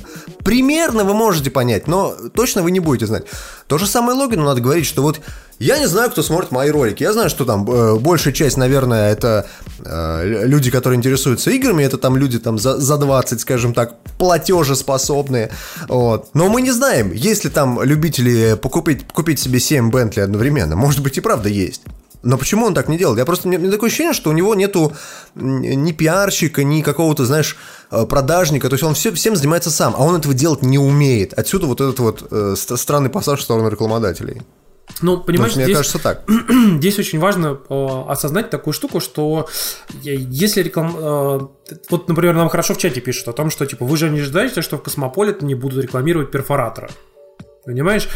А, да, не ожидаем, что будут там рекламировать перфоратор, но мы при этом видим, открываем Космополит, мы видим там рекламу косметики, еды, различных мест, ресторанов там и так далее, и так далее. Там можно составить список, там, грубо говоря, там из там там 500 рекламодателей, да? Совсем упрощать не надо, да. То есть, если э, ориентирован э, что-то на мужскую аудиторию, что-то на женскую аудиторию, наверное, логично не менять э, гендерные стереотипы в данном случае и не ставить женскую рекламу на, на мужском, например, фильме в кинотеатре, ну и так далее. То есть, как бы, э, это, это дело такое. То есть этим должны заниматься профессиональные люди, а не те люди, Да, которые но занимаются знаешь, монтажом видео. по сути. Я при этом тебе вот э, контрпример скажу. Например, а, ну, допустим, мы берем Логвинова. Это один из самых популярных видеоблогеров э, в России про конкретный игровой сегмент. Кроме него, э, именно непосредственно видеоблогеров, которые делают действительно как бы, какой-то контент, а не просто там летсплей и стримы. а, то есть там мы не берем, например, какого-нибудь Лоложку, да, потому что там Лоложка делает там Minecraft э, стримы и непонятное говно всякое. Мы берем каких-то серьезных людей, типа там, ну, я не знаю, какой-нибудь там Куплинова. Куплинов, Куплинов, Ну, ну, еще и я чё? не знаю, как он там. И вот если Гоблина посмо- еще вспомни, давай. вот если взять таких вот людей, то, допустим, их э, там, ну вот именно как блогеров чисто, их, допустим, человек там 5-10 в России, которые реально делают какой-то контент и которые реально популярны. Мы берем, допустим, изданий, э, которые профессиональные, с профессиональной большой аудиторией на Ютубе, допустим, э, типа стоп-гейма какого-нибудь или игромании. Их тоже штук 10. Все остальные не популярны, потому что если мы берем, например, какой-нибудь Канобу, у Канобу реально э, очень мало, ну, у них мало просмотров в целом, в основном. У них там реально часто бывает просмотры на видосы там по 100 тысяч, по 50 тысяч, там, Ты про 20 YouTube тысяч. еще говоришь, про YouTube. Про канал. YouTube, да. Потому что, на мой взгляд, на самом Канобу-то приличное количество На самом просмотров. Канобу, они, да. как, они как перестали делать контент исключительно игровой, а стали делать вообще про все подряд, такая желтушная, типа а- а- а-ля Life какой-нибудь, у них стало очень много э, трафика. Ну, то есть у них Да, там да. всё Я хорошо говорю именно конкретно про YouTube и про видосы, понимаешь? И вот мы берем вот эти изданий и понимаем, что на самом-то деле э, к ним приходят именно рекламодатели, которые вне игровой тематики или какой-то, знаешь, такой гиковской тематики, там, а какой-нибудь там фестиваль комиксов, да, грубо говоря. Ну, Их очень мало. То есть, э, грубо говоря, вот, например, хорошо нам тут упоминают, что там у игромании рекламировали BMW. Да, это классный пример, когда у игромании рекламируется BMW, но мы не видим, например, чтобы у них рекламировались там продукты какие-нибудь там, э, ну там даже не то, что косметика, например, как мебель там, еще что-нибудь такое. Ну то есть там как бы самые разные вещи, которые рекламируются везде, которые ты можешь просто прийти на YouTube, вот ты обычный человек зашел, посмотрел, и тебе рекламируется всякая параша, начиная там от сервисов типа какой-нибудь там Яндекс.Мастер и заканчивая там Юлой какой-нибудь, да, и еще что-нибудь в этом роде такое. И вот у Логвинова не приходит, например, какой-нибудь Юду, там, грубо говоря, да, и не, не, не заносит ему денег, чтобы Логвинов порекламировал Юду. Слушай, ну ты, ты же знаешь, как это работает. Никто никогда сам никому не придет, если только у него там не 13 миллионов просмотров, как у какого-нибудь Вилсакова, понимаешь? То есть ты э, должен работать с рекламодателями, ты должен быть продажником в каком-то смысле. Я так понимаю, что Антон просто не хочет этим заниматься, точнее, не умеет этим заниматься сам. То есть у него получается, ну так, постоку поскоку, да? Сейчас у него упало количество там этих рекламодателей и прочее, прочее. Он пишет, что да, вот никому вы не нужны, типа извините, все, до свидания, я зарабатываю мало денег. Ты расскажи, в чем суть новости-то вообще? Почему это такой срач на ДТФ вызвало? Ну, ты знаешь, наверное, самое... Ну, во-первых, конечно, вот эта история, типа, про игровую индустрию, там э, люди очень сильно там начинают переживать и говорить, что да нет, на самом деле это у Антона херовая аудитория, там, и так далее. Ну, что на самом деле не так. Но все-таки Антон реально смотрит много людей. У него действительно большое количество просмотров, и контент он тоже делает дофига. Качество контента здесь уже на вкус и цвет. Я, мне, например, не нравится его видео, но при этом, ну, я не могу не уважать, что он сидит и делает там какие-то важные штуки, да, много. Мне, мне нравятся его видосы, то есть как они сделаны с э, технической точки зрения, то есть там монтаж, э, разговор, все это замечательно, но Как мне не он нравится... рассказ в видео выстраивает, кстати говоря, хорошо. Да, мне, я перестал его смотреть после того, как он на- начал спойлерить. Вот реально, в любой видос его смотришь, и он спойлерит там либо концовку, либо середину игры. Ну и зачем, какой смысл его смотреть? Я такого не люблю, поэтому я перестал его смотреть, но я э, готов отдать ему должное, он хорошо монтирует ролики и хорошо рассказывает про игры. Может быть, с какой-то точки зрения он рассказывает слишком эмоционально, но, come on, кто из нас не рассказывает эмоционально об этом? Ну, то есть, как бы, это же ваше собственное мнение. Ну, вот. ну короче, ладно, и что? Ты и знаешь, наверное, самая, конечно, штука, которая всех очень сильно задела, а, и которая вызвала большое количество обсуждений, причем я видел, когда там в комментариях на DTF там люди, так, люди такую ересь писали просто, у меня аж там глаза начали вытекать. Ну слушай, говоря про DTF, вот я сейчас открыл в хроме этот тред, и у меня хром до этого жрал гигабайт, сейчас он у меня выжирает 4,5 гигабайта оперативной памяти, Ну, это потому что ж хром. 831 комментарий. Ты ж хром. Вот у меня Safari, например, нормально. У меня в Safari открыто сейчас 123 вкладки, и, все нормально. У меня 32 гига оперативки, вообще не понимаю, о чем вы говорите. Ладно, короче, он сказал, наверное, самую интересную фразу, которая звучит следующим образом. А, Я работаю очень много, но каждый раз, как я выезжаю на Запад, я чувствую себя нищим. Здесь я живу довольно неплохо по нашим местным меркам. Он подразумевает Дубну, конечно же. Но я трезво смотрю на вещи. Я зарабатываю как официант из Бруклина. Я не чувствую себя обеспеченным человеком. Вы можете сколько угодно пох- похорохориться ядерными ракетами, кричать, что Путин великий, и у нас охуенная страна. Но вы должны помнить, сколько получает в долларах средний россиянин. Это гребаный позор. Страна третьего мира. Поэтому перестаньте говорить, что игры дорогие. Идя на работу каждый день, вы должны помнить, что в США официант зарабатывает 250 тысяч рублей. Давайте... Это до уплаты налогов, интересно. Ты знаешь, я скажу честно, это, да, это до уплатов налогов. А, Во-первых, а, есть очень важная штука. А, В США в целом, например, если вы смотрите разные штаты и смотрите, например, Нью-Йорк, в Нью-Йорке зарплаты высокие, потому что там очень высокий уровень жизни, очень Как и в дорогой. Калифорнии. Просто, как Да. правильно пишут в чате, официант из Бруклина тоже не чувствует себя обеспеченным человеком в Бруклине. Это правда. И э, вопрос в том, что, допустим, мы берем 60, э, 60 тысяч долларов. Примерно столько может зарабатывать, допустим, официант. Может даже поменьше. 60 тысяч долларов э, в год. В, в год, да. Соответственно, это примерно 5 тысяч долларов в месяц. 5 тысяч долларов в месяц при такой, при таком сумме заработка у них процентная ставка около 20% э, на доход. И, соответственно, получает он уже там не 5 тысяч, а 4 тысячи долларов. Так. Соответственно, чтобы снять квартиру э, не в Манхэттене и не в Бруклине, а где-то, короче, там на окраине, то есть уже подальше, это будет примерно полторы тысячи долларов. Я могу вам сказать, что, например, в Нью-Джерси не очень большой дом снимает э, Белкин за сопоставимую сумму. Вот. И как бы да, в Бруклине совершенно другие стоимости. То есть там нормальная более-менее квартира ну, сильно дороже бы стоила. То есть, соответственно, вот у него 4000 долларов. Он берет, платит, допустим, полторашку. Хорошо, короче. У него стоит 2500 долларов. Он еще платит за безумно дорогой транспорт, который намного дороже, чем в Москве. Вот. Он платит за страховку, которая ДМС. А, потому что у них нет ОМС. То есть, э, в отличие от России, у них нет ОМС. Кстати, ОМС пытался ввести Обама, который называется Обама КР, как раз таки. Это и есть, по сути, ОМС. Вот. Но его хотят э, выпилить, потому что, как вы помните, это очень сильно вредит страховым компаниям. Вот. И, соответственно, э, Ну, короче, поинт в чем? То, что Point в том, Логинов у него ошибся... оста- Нет, у него остается очень небольшая сумма денег, с которой он остается в городе, в котором все стоит дорого. Дороже, чем в Москве. Развлечения, там, кино и так далее, зал, там, транспорт, такси, все стоит дороже. И в итоге сопоставимо, если взять уровень в жизни, вот этот, знаете, как индекс Биг Мака, и взять вот эту оставшуюся его сумму денег, там, тысячи две, там, полторы долларов, которые у него остаются на руках в месяц, то в Нью-Йорке, конкретно в Нью-Йорке, это, ну, как в, рай- как в Москве остаться с 50, там, 60 тысячами рублей, там. Это нормальная сумма денег, на которую можно прожить, но это совершенно не зона комфорта.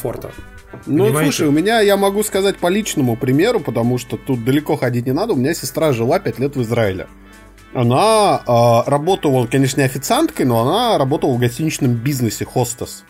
Вот. Она получала достаточно приличное количество денег в рублях. Если пересчитывать, вот сейчас, чтобы не соврать, 230 тысяч она получала в рублях. Ежемесячно с чаевых, там, с э, премий, с надбавок. И, ты знаешь, приходилось ей досылать деньги, потому что не хватало, потому что аренда жилья в Иерусалиме, потому что, значит, выплаты, потому что налоги.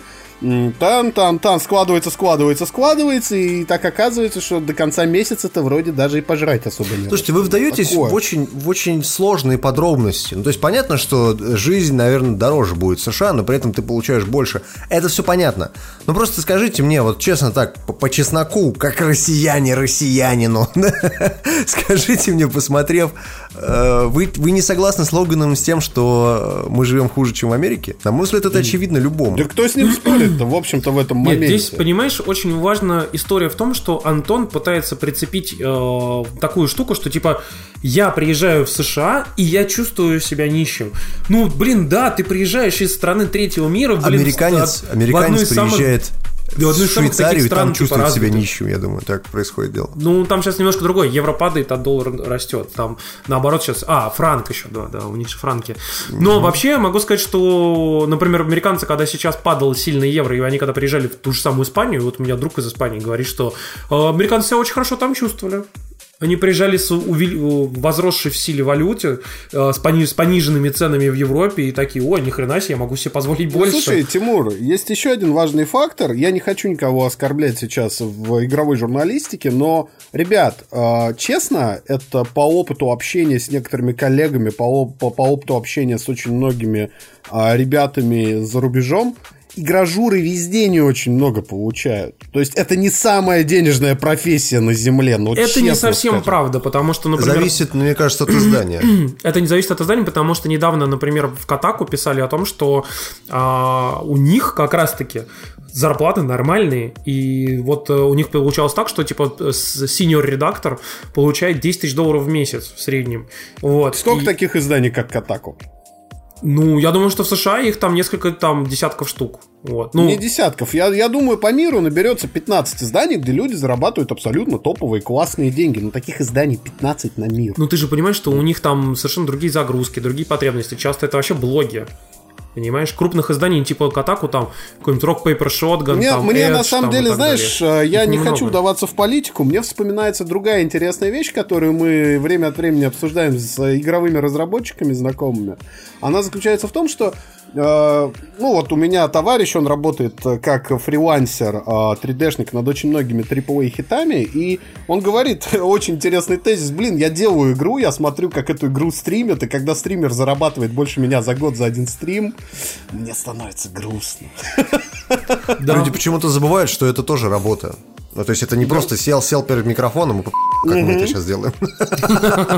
Да-да-да-да. Но, ты знаешь, при этом, вот возвращаясь к Антону, могу сказать, что да, вот эта история с тем, что ты типа приезжаешь а, в США и чувствуешь себя бедным, ну, блин, да, ты россиянин, который приезжает в США. Если ты не бандит, чиновник или там а, какой-нибудь очень удачливый человек, который внезапно поднял огромное количество денег по меркам всемирным, не, не в целом страны, а вообще всемирным меркам, когда у тебя там есть 10 миллионов долларов, да, вот ты приезжаешь там в Нью-Йорк, и ты чувствуешь себя там там. Но если ты обычный наемный работник или там даже со своим маленьким бизнесом и получаешь там даже, грубо говоря, 250 тысяч рублей там в месяц, это хорошие деньги. Это для России это вообще деньги. Но в Нью-Йорке это деньги, ну, очень средненькие. Ты будешь себя чувствовать таким, типа, просто средним руки человеком. Но это не из-за того, что ты мало зарабатываешь, а из-за того, что ты, блин, зарабатываешь... э, из-за того, что ты живешь в России и зарабатываешь на российской аудитории, к сожалению. И с этим ничего не поделать. И, кстати, и, и, и тыкать в это Антону, например, говорит, что типа нет, на самом деле, там, типа, вы в свою Америку, как бы это тоже неправильно. Его можно понять. Ну, ты знаешь, мы, мы это обсуждали как-то, мы зарекались говорить о политике вообще, в принципе, в Завтракасе, но тем не менее, мне каждый раз поражает вот эта дву- двухсмысленность, это дв- двойная логика российского мышления. То есть ты такой говоришь, что да, в России живется тяжело, мы все там такие нищие, все из себя, херово, херово, херово то, херово все, все знают об этом, то есть абсолютно все. Все знают, что у нас говеная медицина, говеные дороги, говеное все абсолютно. Но при этом, как только речь заходит о том, что а, а вот там, вот там вот кто-то что-то ну про Россию, сразу поднимается вот этот вот корневой, знаешь, из земли патриотизм, это такой, нет, это не так, вали в свою Америку. Мне это просто... Мне каждый раз это поражает. Это, это двойственность мышления. Просто э, с точки, с точки зрения, э, ну вот, обыкновенного человека, ничего такого особого, мне кажется, Логинов не сказал. Ну, то есть, он вам сказал о том, что а, а, официант получает э, в Америке больше, чем он. Вы же не знаете, сколько Логинов получает? Может, это действительно так? Слушай, ну, при этом вот как бы всю эту историю, если дальше там продолжать, э, могу сказать, что, конечно, ну, во-первых, э, печально, что Антон в, в- какой-то степени прав, когда пишет о том, что аудитория э, кажется, вот эта игровая аудитория кажется токсичной, из-за вас, из-за того, что когда люди, например, приходят читать там типа комментарии под игровыми видео там на игровых стримах там и, соответственно, читать, что пишут об играх, как пишут об играх блогеры и так далее, а рекламодатели тоже считают, что это какая-то очень токсичная история. И вот к нему приходят в комментарии и пишут, ах ты жирный раз, сука, там, пошел на там и так далее. И типа вот эти все смехуки, знаете, такие, кто, кто кого переиграет. И он, по сути, прав, Мне еще нравится, получается. вот- вот мне еще нравится вот этот подход, который, знаешь, там типа, вот Логинов там всех перебанил, ха, блин, ебаный. А, типа, что ты всех перебанил? Чувак, вот это, это- это называется работать с сорняками. То есть ты приходишь в свои собственные комментарии, и ты просто берешь и банишь людей, тебе по абсолютно на них. Ты их не считаешь даже какими-то людьми, которые тебе приносят деньги. Для тебя это не аудитория. Если человек пишет про тебя какую-то хуйню, ты их просто банишь и забываешь о его существовании моментально. Собственно говоря, э, это, на- наверное, это единственный нормальный подход Логвинова ко всей этой истории. А по поводу всего вот этого э, срача на ДТФ и прочее, мне очень нравится, как там в комментариях скачут всякие дурачки из Твиттера, которых мы перебанили еще в Завтракасте, я как раз помню. Каждый второй дебил там вот сейчас есть Логану. Но э, я все-таки желаю Антошке, чтобы он взял и нашел себе нормального пиарщика, который вместо него будет ему говорить. Потому что он, как Фил Спенсер, он не умеет разговаривать так, чтобы к его словам нельзя было придраться. Серьезно. Особенно, когда у тебя половина твоих, твоих перебаненных людей, которых ты там перебанил, они собрались в отдельный чатик, тебя то есть лепят про тебя картинки, которые ты потом выкладываешь в Инстаграм и такой типа Что это за мразь про меня картинку нарисовала? Ну come on, ну кто так делает? Серьезно, либо ты все это просто игнорируешь, либо воспринимаешь как лулзы такие, типа издержки профессии. Как правильно говорил Вилсаком, если ты крутишься в шоу-бизнесе, то ты играешь и весело улыбаешься, вне зависимости от того, что происходит. Ну, то есть, как бы, это логика, просто простейшая. Но, э, возвращаясь ко всей этой истории, говорю, э, Антон, вот найди себе пиарщика, который тебе будет писать текст, который будет вместо это говорить, потому что ты, может быть, это высказываешь э, и правильно со своей точки зрения, но эти углы надо сглаживать, а он этого не делает, вот и все, поэтому его люди Это такие правда. дела. Слушайте, ну давайте, короче, действительно закончим. И Антон хоть и одиозный персонаж, но, ну, как минимум его стоит уважать за там все заслуги, как говорится. Вот, за выслугу лет.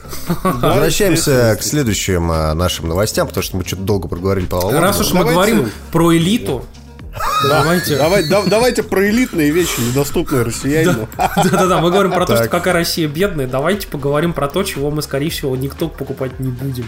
Потому что у нас нет денег.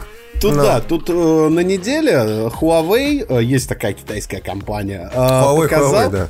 Huawei, Huawei, да, показал несколько смартфонов и самое главное, он показал свой флагман на этот год, это P20 Pro.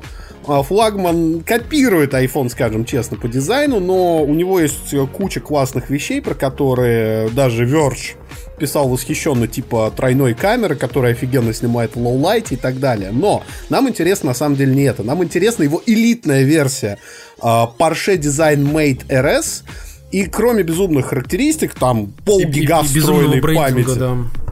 Безумного брендинга, там будет безумная цена в 1700 евро за 256 гигабайт и 2100 евро за 512. А, стоит отметить одну очень классную фишку, а, про которую почему-то много не говорят. Это будет первый смартфон на рынке с сенсором отпечатков пальцев, который будет расположен прямо под дисплеем. Но поскольку технология очень свежая, она еще не обкатана на массовых смартфонах, на всякий пожарный Huawei разместили второй сенсор на спинке. То Мне есть нравится фактически это там вот, два знаешь, сенсора. На всякий пожарный, технология не обкатана. Ну, то есть, это, это по сути, early access только в мире смартфонов. Ну, ты знаешь, я тебе, кстати, напомню про слухи о том, что якобы Apple в последний момент отказалась от э, сенсора, по, под- по- сенсора отпечатка пальцев под дисплеем в iPhone 10 именно из-за того, что он работал не всегда и не всегда корректно считывал, и поэтому они отказались от него в последний момент и сделали точку, только Face ID. А потом вышли и сказали, Который «Отпечатки пальцев работает абсолютно говно, так же. Говно, Слушайте, а я вот отпечатки смотрю- пальцев, говно. Я смотрю на его фотки, я не понимаю, у него что, три камеры, что ли? Или да, у него, у, него, у него тройной модуль офигенный. Там основная камера 40 мегапикселей, но Ага. она снимает не с Это вот таким верхняя, да, видимо? Да, она снимает с разрешением 10, но там крупный пиксель, поэтому камера очень светочувствительная. По тому же принципу Sony Alpha 7s работает. Там 12 мегапикселей, хотя сенсор 24. Потом вторая камера, это черно-белая камера, она снимает как бы все очень четко без фильтра Байера. И третья камера это 10 мегапиксель, а 8 мегапиксельная зум камера, то есть это уже телевик. И э, софт как бы склеивает результаты трех камер и обеспечивает э, тебе четкую картинку, светочувствительность и зум. А сам Verge э, камеру потестил и говорит, что камера реально очень крутая, она очень классная, хотя, конечно, смартфон, ну, ну по дизайну он такой, китайский, конечно, чего уж тут. Ну, давайте, короче, просто поймем, осознаем эту мысль. Э, Let it sink deep inside of you. Понимаете, о том, что мы никто никогда не купим такие телефоны за, две- за 2000 евро. Это, конечно... Я думаю, что и консюмер-то не особо купит такой телефон. Знаешь, что са- самое главное, в чем прелесть всего вот этого, что произошло с, э, 10, с 20-м и его элитной версии? Зная китайцев, через год это будет стоять во всех Xiaomi за 15 тысяч. Ну, я, я больше надеюсь на то, что в айфоне 12 хотя бы будет стоять примерно вот э, такой же сенсор, потому что им, правда, придется по- по- побуксовать на месте и сказать, что типа, помните, мы открыли ворота, ну вот мы их теперь призак- при- призакрываем чуть-чуть. Призакрываем чуть-чуть, да. Да, все-таки Touch. ID неплохо. Говоря про Apple. Тут же Apple показала упрощенный iPad для школьников и для студентов. Да. Все то же самое, что было и раньше, процессор A10 и поддержка Apple Pencil, как у iPad Pro. Apple Pencil! Apple Pencil. Слушай, ну на самом деле Apple Насколько, Pencil насколько классная это штука. вообще хорошая штука? Слушай, здесь вопрос в том, что, во-первых, они, конечно, это делают для школьников, вот.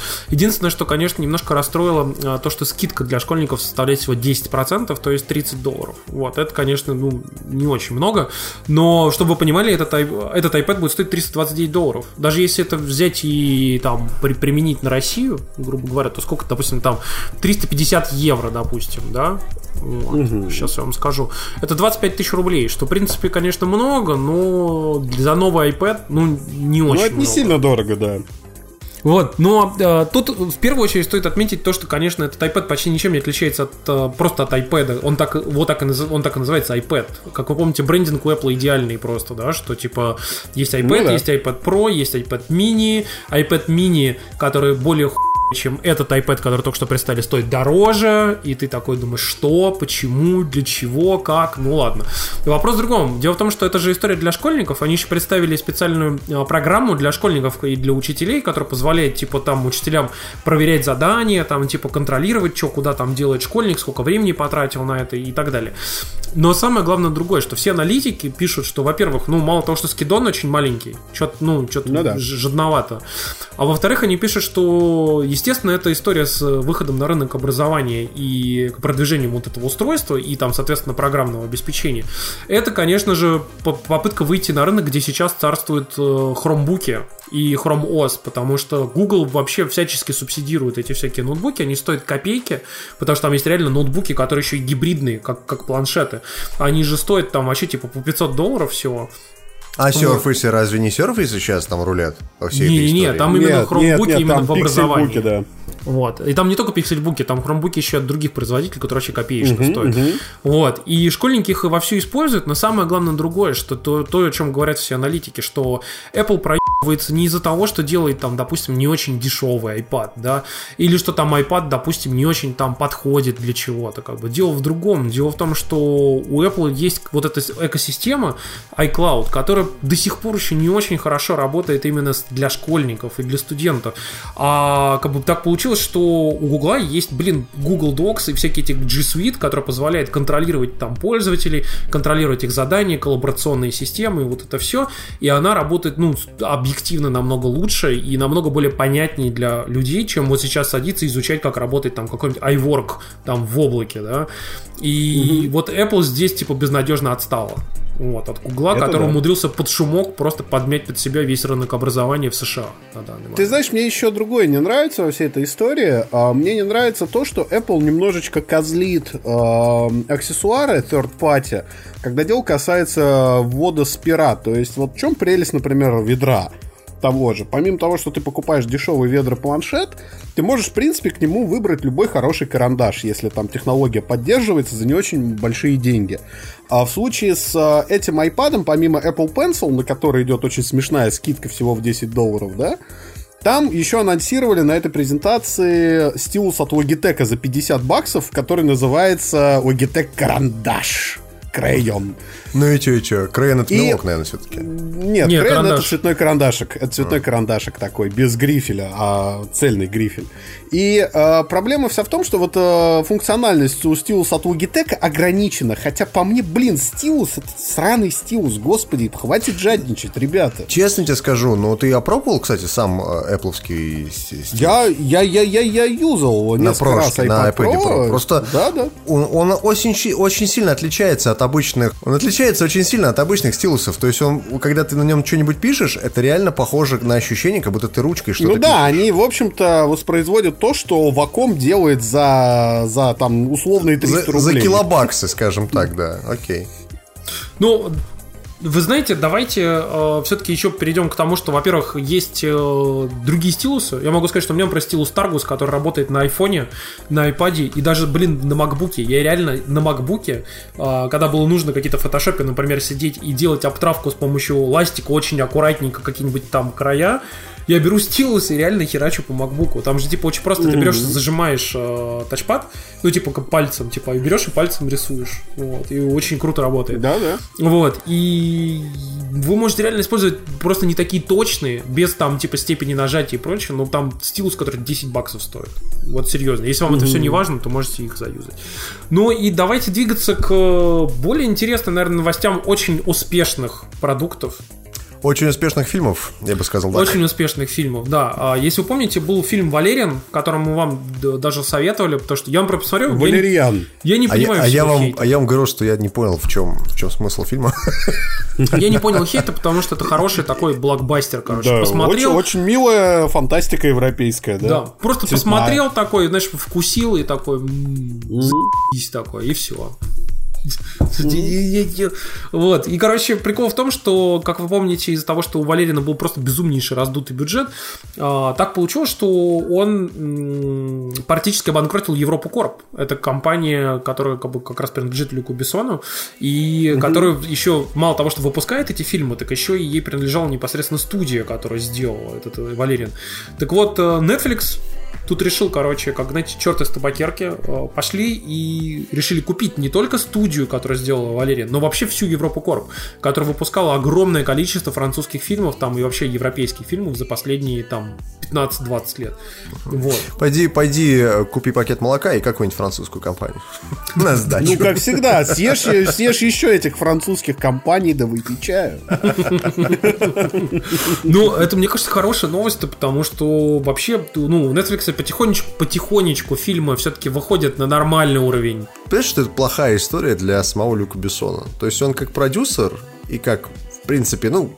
л- Кинодел, он обосрался. э, Режиссерской версии мы оставим, да, то есть, как бы, может быть, кому-то понравился Валерин, мне не особо, но общий смысл то, что фильм провалился, и компанию он сейчас продает Netflix, и вообще у него все не очень хорошо. Так что ну, как бы да. Тут можно только порадоваться за Netflix, что у них появилась своя собственная киностудия, по сути.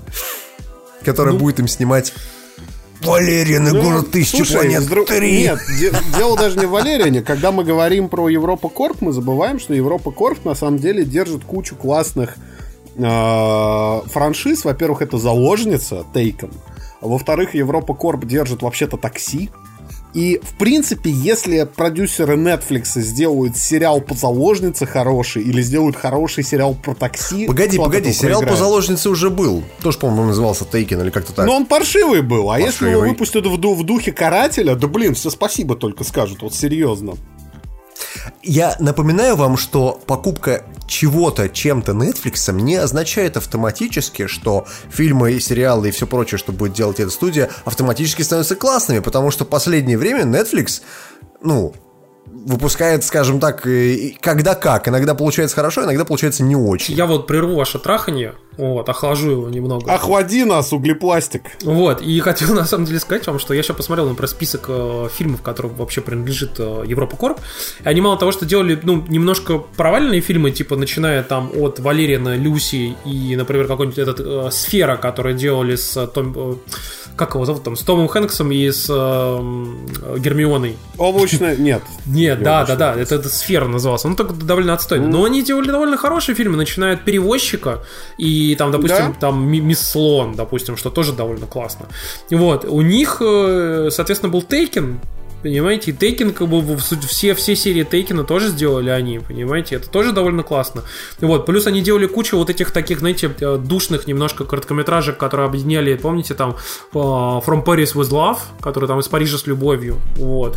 А, Потом у них же, соответственно, этот транспортировщик был, и у них были всякие-то там э, район номер 13 и так далее, и так далее, и так далее. У них на самом деле Не-не, было много у и них хороших, много и чего плохих классного. мест. Я, я понимаю, что они классные, хорошие, но я говорю, это не, не автоматически не означает, если их Netflix купил, что сейчас будет все классно. Кстати, ты мне напомнил про Гермиону, я тут вспомнил, что я смотрел недавно ностальгирующую критику, который разбирал диснеевские фильмы, которые из мультиков они сделали лив-экшн фильмы, типа там Маугли, там... Красавица и чудовище, Да, да, да, да. и там красавица чудовище, помните, играла Эмма Уотсон? Ой, фу, как ее. У Эмма Уотсон, она ужасно пела там, да, я запомнил. Мне, Ну, мне очень понравилось, как, когда он автотюн, короче, просто выделил специально, чтобы было понятно, что она поет Да, хуёво, слушай, там, там невероятно. слышно, где ее тянут. Да, да, да, да. Ну вот, и говорит, сравните, и там покадровое сравнение, типа выражение ее лица в фильме, выражение лица нарисованного персонажа в мультике.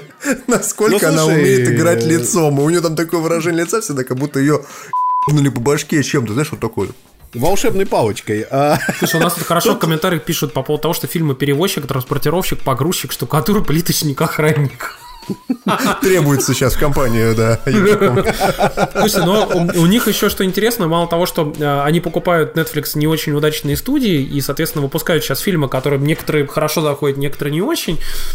Их не пустили на Каннский кинофестиваль в этом году. Кого? Потому Netflix? что, знаешь почему? Почему? Потому что они отказались принимать условия Канского фестиваля, а там условия, что типа фильм обязан выйти во французский кинопрокат. Так, То есть, то есть тип- именно в кинотеатре в- во Франции. Да, в кинотеатре фран- во Франции должен...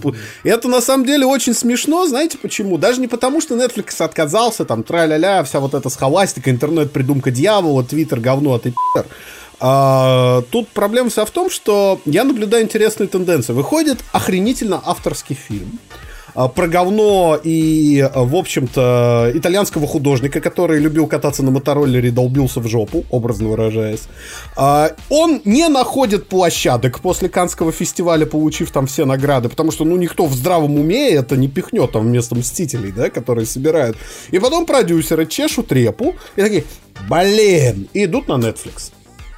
Ну, как бы, как бы вот такое колесо сансары замкнутое, и при всем при этом Канский фестиваль говорит, Netflix зло, а это единственная киноплощадка, которая размещает очень многие авторские фильмы, которые не добираются до широкого проката. То Ну, и тут ну, еще, кстати, хорошо пишет, история. хорошо пишет нам на Ютубе, что в каком, в каком месте Люси провальна, потому что мировые сборы 300 миллионов. А сколько она стоила? Если она стоила 150 миллионов, то это значит, что она провальный фильм, раз она собрала только 300. Фильмы должны окупать свой бюджет в два раза, даже больше, чем в два раза. Да. По-моему, на самом деле они там э, не так уж и дорого стоили. Ну, Люси, она, она окупилась, насколько помню, но приняли ее очень херово критики. Вот. Ну, посмотрим, Как что и, там. Как и все фильмы, в общем-то. Так, кстати, о кино. Раз Нормально. уж мы говорим о кино, давайте поделимся впечатлениями, кто что смотрел. Вот Дима хотел, например, поделиться впечатлением, что он смотрел фильм о двух зэках. Правильно я тебя понимаю? Да, замечательное кино про двух зэков. А, Озвучивал, кстати, одного из персонажей наш Тимурчик. Вот, Второго персонажа озвучивала Карина. Вот, э, замечать- замечательный э, фильм про зэков называется «Стрим завтракаста Way Out». Вот. Это игра как это сказать, э, локальный э, диванный кооп, где вы управляете сначала, значит, э, один игрок управляет одним персонажем, другой игрок управляет другим персонажем. Честно вам скажу, я не играл в игру, но мне понравилось то, что прям на стриме, прям в самом начале стрима пришел чувак и сказал, что типа вот концовка игры будет такая-то. Э, Его тут же забанили, но я потом погуглил, действительно концовка игры именно такая-то. Я такой, «М, сука, Вот ты Черт. сука. Ладно, короче, вопрос в другом. Вопрос в том, что я думаю, мы хотели доиграть на самом деле, как раз таки. Там, я так понимаю, мы половину игру примерно прошли за стрим. Вот. Нет, вы не половину игры прошли. Я, я вас уверяю, что вам еще часов 7, наверное, в нее играть. Да, Ну, вообще или говорили, пять она там. же всего 6 часов-то идет. Так как вы играли, люди, вы, вы играли 2 часа, а люди этот момент прошли минут за 30. Так что я просто к тому, что, как бы понимаешь, да, что тебе Это надо индивидуально немного- всё, на самом Очень деле. индивидуально, да, такой геймплей. Вот. Ну, расскажи про игру давай. Ну, ты знаешь, я могу сказать что, что я ожидал, что это будет какая-то прям совсем инди-санина. Вот, Мы прям говорим про игру вот. Way Out, кстати, если Да. я помню, не. Мы произнес говорим- ее название. Да, побег из тюрьмы. Вот. И я прям думал, что это прям санина-санина, а внезапно оказалась игра с хорошим продакшн value. Да, там много видно, что э, ну, каких-то там вещей, на которых Ну, это сэкономили. бюджетный проект, да. Много сделано от Ну, то есть, знаешь, честно тебе скажу, это напоминает вот эти все эксперименты а, Ну, потому что это он и студий. есть. Да, он, то и- есть он и есть. Тут недавно выходила статья на DTF по поводу Hellblade Hero Sacrifice, о том, как они делали типа инди игру. Экономили на всем, включая там Motion Capture Studio, да. Но при этом они говорили, что у нас типа не AAA игра, а AA. Ну, то есть только две буквы А вместо трех. Ты знаешь, Ну, это вот. как тот видос, где чувак э, приходит в магазин в Икее и смотрит на батарейки. А, а, и там четыре. А подходят. Из так микрофон, у меня уши болят. Но, э, то есть, э, очень похоже на то, что это такой некий эксперимент э, EA в данном случае, э, чтобы не тратить очень много денег на потенциально э, хорошие, наверное, геймплейные механики в, в том плане, что два игрока одновременно играют. Они просто потратили на нее не очень много денег, она не очень долгая, и э, это позволило им обкатать что-то. Возможно, что для этого будет э, ну, как бы некая какая-то игра, которая выйдет там через пару лет, в которой эти геймплейные механики из бояута будут полностью передраны, но уже в AAA игре. Ну Пока да. что это такая Double A. Слушай, ну я бы сравнил ее с Сено как раз, потому что тоже такая, типа, вроде серьезная, хорошая Ну игра, да, ну да, но, не А, вот. И ты знаешь, блин, как Sea of Thieves, вот. ты знаешь, Да. А, Мне на самом деле очень понравилось. Очень понравилось то, что, конечно, ты прям реально управляешь э, двумя персонажами на одном экране, и ты видишь действия и там, и там, но при этом а, как бы как-то все иногда дефокусируется у тебя там то на одного персонажа, то на другого. Но немножко каша, особенно когда, конечно, разговаривают два персонажа, и у тебя одновременно звук, как разговаривают одновременно люди, это не очень круто. Вот.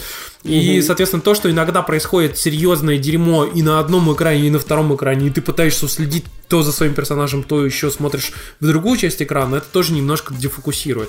Вот. Но сам факт, что сделали классную игру, которая рассчитана на кооп, сюжетный, еще и такой, типа, явно э, рассчитанный на то, что именно вы должны друг другу обязательно помогать синхронизировать свои действия, еще и на одной консоли, вот за это, конечно, респект чувакам. Ну, еще вдобавок ко всему, я, я должен добавить то, что классно, то, что игра, ну, мало того, что она такая кинематографичная, очень много отсылок к фильмам. То есть очень много. То есть сам вы будете вспоминать, там, не знаю, побег из Шоушенка очень часто, А ты наверное. знаешь почему? Потому что тут надо напомнить, что вот этот Джозеф Форес, который, Йосеф Форес, как его правильно произносить, это геймдиректор игры. Вообще он режиссер, у него несколько достаточно успешных картин, он снял там в Швеции.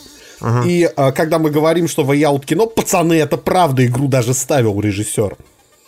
Как бы, ну, ну такое. Ну, то есть в последнее время такое происходило только когда Кадима выпустил пятый Metal Gear.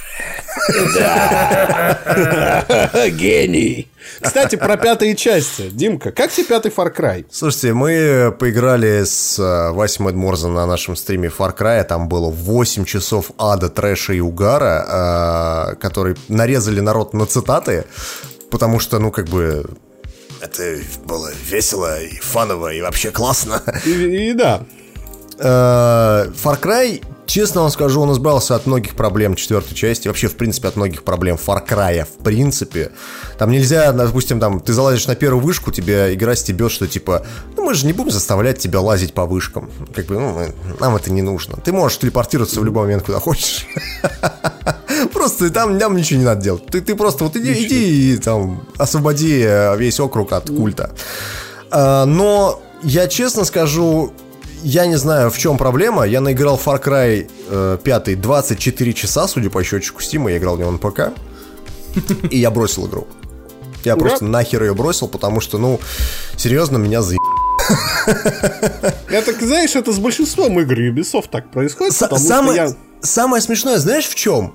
То, что мне- у меня есть куча знакомых, которые бросили четвертый Far Cry. То есть они говорили, что он Я скучный. один из них. Да, он скучный, там надо было фармить животных, там надо было там, типа, собери 10 шкур белок для того, чтобы скрафтить себе кобуру из шкур белок. Ну, то есть... Вот такие вещи. Но я бросил игру, потому что, на мой взгляд, это игра... э, Она хорошая в плане механики, в плане там всего чего-то. Мне очень нравится, в принципе, и сеттинг сам, вся ерунда. Но это такая адская тупизна в сюжете, в диалогах, вообще в принципе в происходящем в игре, что я не могу ее воспринимать серьезно. Я могу воспринимать только кооп, такие, знаешь, э, э, побе- побегушки на два часа. То есть вам прикольно, вы вдвоем побегали и все, и забыли. К тому же, должен сказать, что Ubisoft, конечно, просто настоящий пи***цы, потому что Кооп в этой игре сделан просто отвратительно. Она рассчитана на то, чтобы вы играли в одиночку. Про кооп можете, ну, по сути, забыть. Дело в том, что э, в коопе э, во-первых, прогресс э, прохождения игры сохраняется только у того, кто, э, типа, главный хост. То есть у второго человека сохраняются только те перки, которые у вас открылись, там, ну и Отлично. деньги, условно.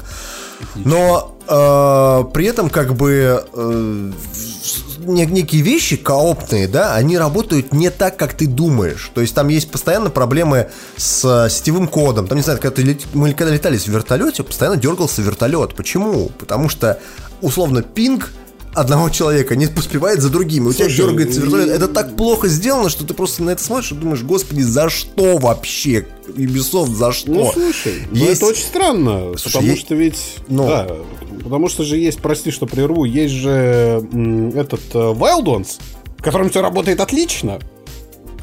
То есть, неужели нельзя было взять сетевой код из Wild Ones, учитывая, что игры-то близкие по духу? Мы когда играли в кооп, А мы из, постоянно а из думали... Division, например. Ну да, или из Division тоже когда, Soul когда играли в коп, постоянно вспоминали э, Ghost Recon Wildlands. Несмотря на то, что людям, как-то как люди вообще не любят Ghost Recon Wildlands, они говорят, что, господи, это не игра, говно какое-то. Серьезно, зря. я такое мнение, мнение встречал просто кучу раз. Но, блин, кооп в Ghost Recon Wildlands сделан в разы лучше, чем в пятом Far Cry. Просто в разы. Он работает нормально, тебе не парится мозг. Хотя там тоже было и куча глюков, и телепортирующиеся враги, и десинхронизация между хостом и там клиентом условно. Когда там у тебя человек залез в вертолет, а у другого человека он все еще не залез, он там болтается возле вертолета, его там колбасит. Но э, возвращаясь к самой игре, если... У нас, кстати, был смешной глюк на стриме. Мы 8 часов играли на стриме Far Cry, я прям вспоминаю это, думаю, господи, как, как это смешно. Серьезно, 8 часов это говно игры. А, у нас был смешной глюк, что сломались игровые а, механики, и у нас Коллизия? происходила... Не-не, у нас происходила какая-то движуха каждые 15 секунд. Ну, то есть, условно, э, Вася мне такой говорит, пойдем, короче, посмотрим, как рыбалка работает. В Far Cry появилась рыбалка, представляете? Пойдем посмотрим, как классно. рыбалка работает. Да, подходим, короче, к озеру, проходит 15 секунд, на нас убегает медведь. Окей, убиваем медведя, проходит 15 секунд, прилетает самолет. Окей, взрываем самолет, проходит 15 секунд, прибегает толпа культистов. Окей, убиваем толпу культистов. При этом он еще даже удочку не успел забросить, он просто стоит, вот, знаешь, вот ничего не происходит вообще. Вот, то есть пос- постоянно какая-то движуха. И э, после этого мы, мы уже начали прикалываться. Мы ездили по, по, всей, по всему этому э, округу просто на машине. И говорит, вот сейчас я как буду считать, вот сейчас я досчитаю до, до, там, до 10 секунд, и сейчас что-нибудь да появится. Мы едем на машине, проходит 10 секунд, и реально что-то да появляется. То, блядь, грузовик, то, блядь, вертолет, то еще какая-то херня, то блокпост. Короче, спустя час нас настолько за экшен, что как будто ты пересмотрел, э, не знаю, фильмы Майкла Бэя одновременно, знаешь, вот как в этом, как в «Заводном Все. апельсине». Вот ты сидишь, у тебя вот так вот глаза на полную раскрыты, да-да-да, и перед тобой кино, там, Трансформеры 6 в, на 10 экранах показывается. Вот, и ты такой, господи, за что? И это реально заеб... После этого я решил проверить, думаю, ну это какой-то глюк. Ну не может быть такой фигни, что э, ну, так, такая фигня происходит с Far Cry. Думаю, надо проверить. А, начал играть один. И вы будете смеяться, но когда ты играешь один, такого не происходит. То есть, серьезно. Отлично. Ты можешь спокойно наслаждаться игрой, а игра при этом представляет, ну, не знаю, типичный Far Cry. Если вам понравились предыдущие Far Cry, вам обязательно понравится этот, потому что он избавился от кучи проблем предыдущих Far Cry. Там не надо ничего крафтить, там даже охотиться особо не надо на животных, потому что и боже. охота, Сами на охота- тебя выбегают. да, охота это единственное, что вам дает, это деньги. То есть вы можете продавать там шкурки и прочее, прочее. Но э, мне, не знаю, мне надоело. Я зачистил один, э, там три округа Far Cry, я зачистил один э, округ, убил одного босса, и я понял, что не, я, я наверное, в игре, к, к игре вернусь может, через полгода только, когда мне окончательно наснать. Вот. Ну, то есть, впечатление смешанное у меня от Far Cry. Тимурчик, ты же тоже играл вроде, да? Как у тебя? Да, да, мы на самом деле с Кариной играли тоже в э, онлайне. Вот, э, и могу сказать, что, конечно, мне игра реально понравилась, учитывая, что я играл до этого в Far Cry 3. Far Cry 4 я забил полностью, вообще мне, мне прям, ну, вообще не понравился. Far Cry Primal я даже не хотел приступать к нему совершенно. И могу сказать, что я был немножко даже удивлен этому, что Far Cry 5 настолько хорош. Он, он прям лучше во всем, чем Far Cry 3. И э, он очень красивый. То есть это реально, э, как правильно отметили там на DTF, э, это самая красивая игра, наверное, на текущем поколении консолей, например, среди э, Xbox One X, например. Я бы заметил еще, что Конечно, игра-то красивая, когда показывает лесочек и все такое прочее. Но насколько у***чно там сделана вода, это просто ты смотришь на это и ты думаешь, ты господи, знаешь, это, за что? Это, как тебе сказать, я писал статью, про которую мы еще поговорим, и я заметил в современных играх очень интересную закономерность. Полигоны растут, а освещение становится круче. Офигенно, там анимации прорабатывают, полигонов на персонажей фигачат. Но знаешь, на чем экономят? Вообще, сука, все Ну. на отражениях. То есть вот в Horizon Zero Dawn даже взять, да, какая там шикарная природа, какие там шикарные раз... Господи, какая там вода. Ну, в, в случае с Far Cry, я тебе могу сказать, что на ультре, на максималках, на ПК в игре у машины в э, зеркалах нет отражений. Там, там просто такая типа поверхность непонятная. Но э, возвращаясь к Я все-таки расскажу да, о впечатлениях, давай. как бы, что игра, во-первых, действительно красивая в плане art direction, потому что ты ходишь вот по этим всем местам вот этой маленькой э, такой э, Америки, и это очень напоминает Монтана. GTA 5, во-первых, потому что в GTA 5 очень похожие есть места, прям вообще практически идентичные, вот. Но только там GTA 5 это было сделано как ремастер старой игры 2012 года, а здесь это все на новый лад, с очень, очень красиво, классно, с освещением и так далее. Вот, если, бы, если в Red Dead Redemption будет графика уровня Far Cry 5, то, конечно, это будет просто... а, Это будет очень круто. Вот, но мне в первую очередь, конечно, запомнилось то, что а, там очень классно вот эти все сюжетные вставки с... а, Джоном, Джоном Сидом. Я уже Тебе прочитал... серьезно понравились? Мне очень понравились, на самом деле. И как Ты- он ты говорит, серьезно? и как они сыграны, и там по сюжету интересно все это сделано. Но при этом я понял, что и прочитал о том, что а, все эти сюжетные вставки дальше будут отстойными. Вот, потому что писали, что явно вот эту часть с Джоном Сидом проработали хорошо, а со всеми остальными проработали не очень. Вот. Кроме Веры. Там даже пишут, что если вы вдруг будете проходить Far Cry, то лучше всего проходить сначала Джона Сида, потом чувака, который на севере, он самый, типа, самый слабый по сюжету. Вот. А потом происходить, проходить э, женщину, которая на востоке, это которая Вера, она же Фейт. Вот. И, типа, якобы тогда вам будет наиболее интересно проходить именно в таком порядке.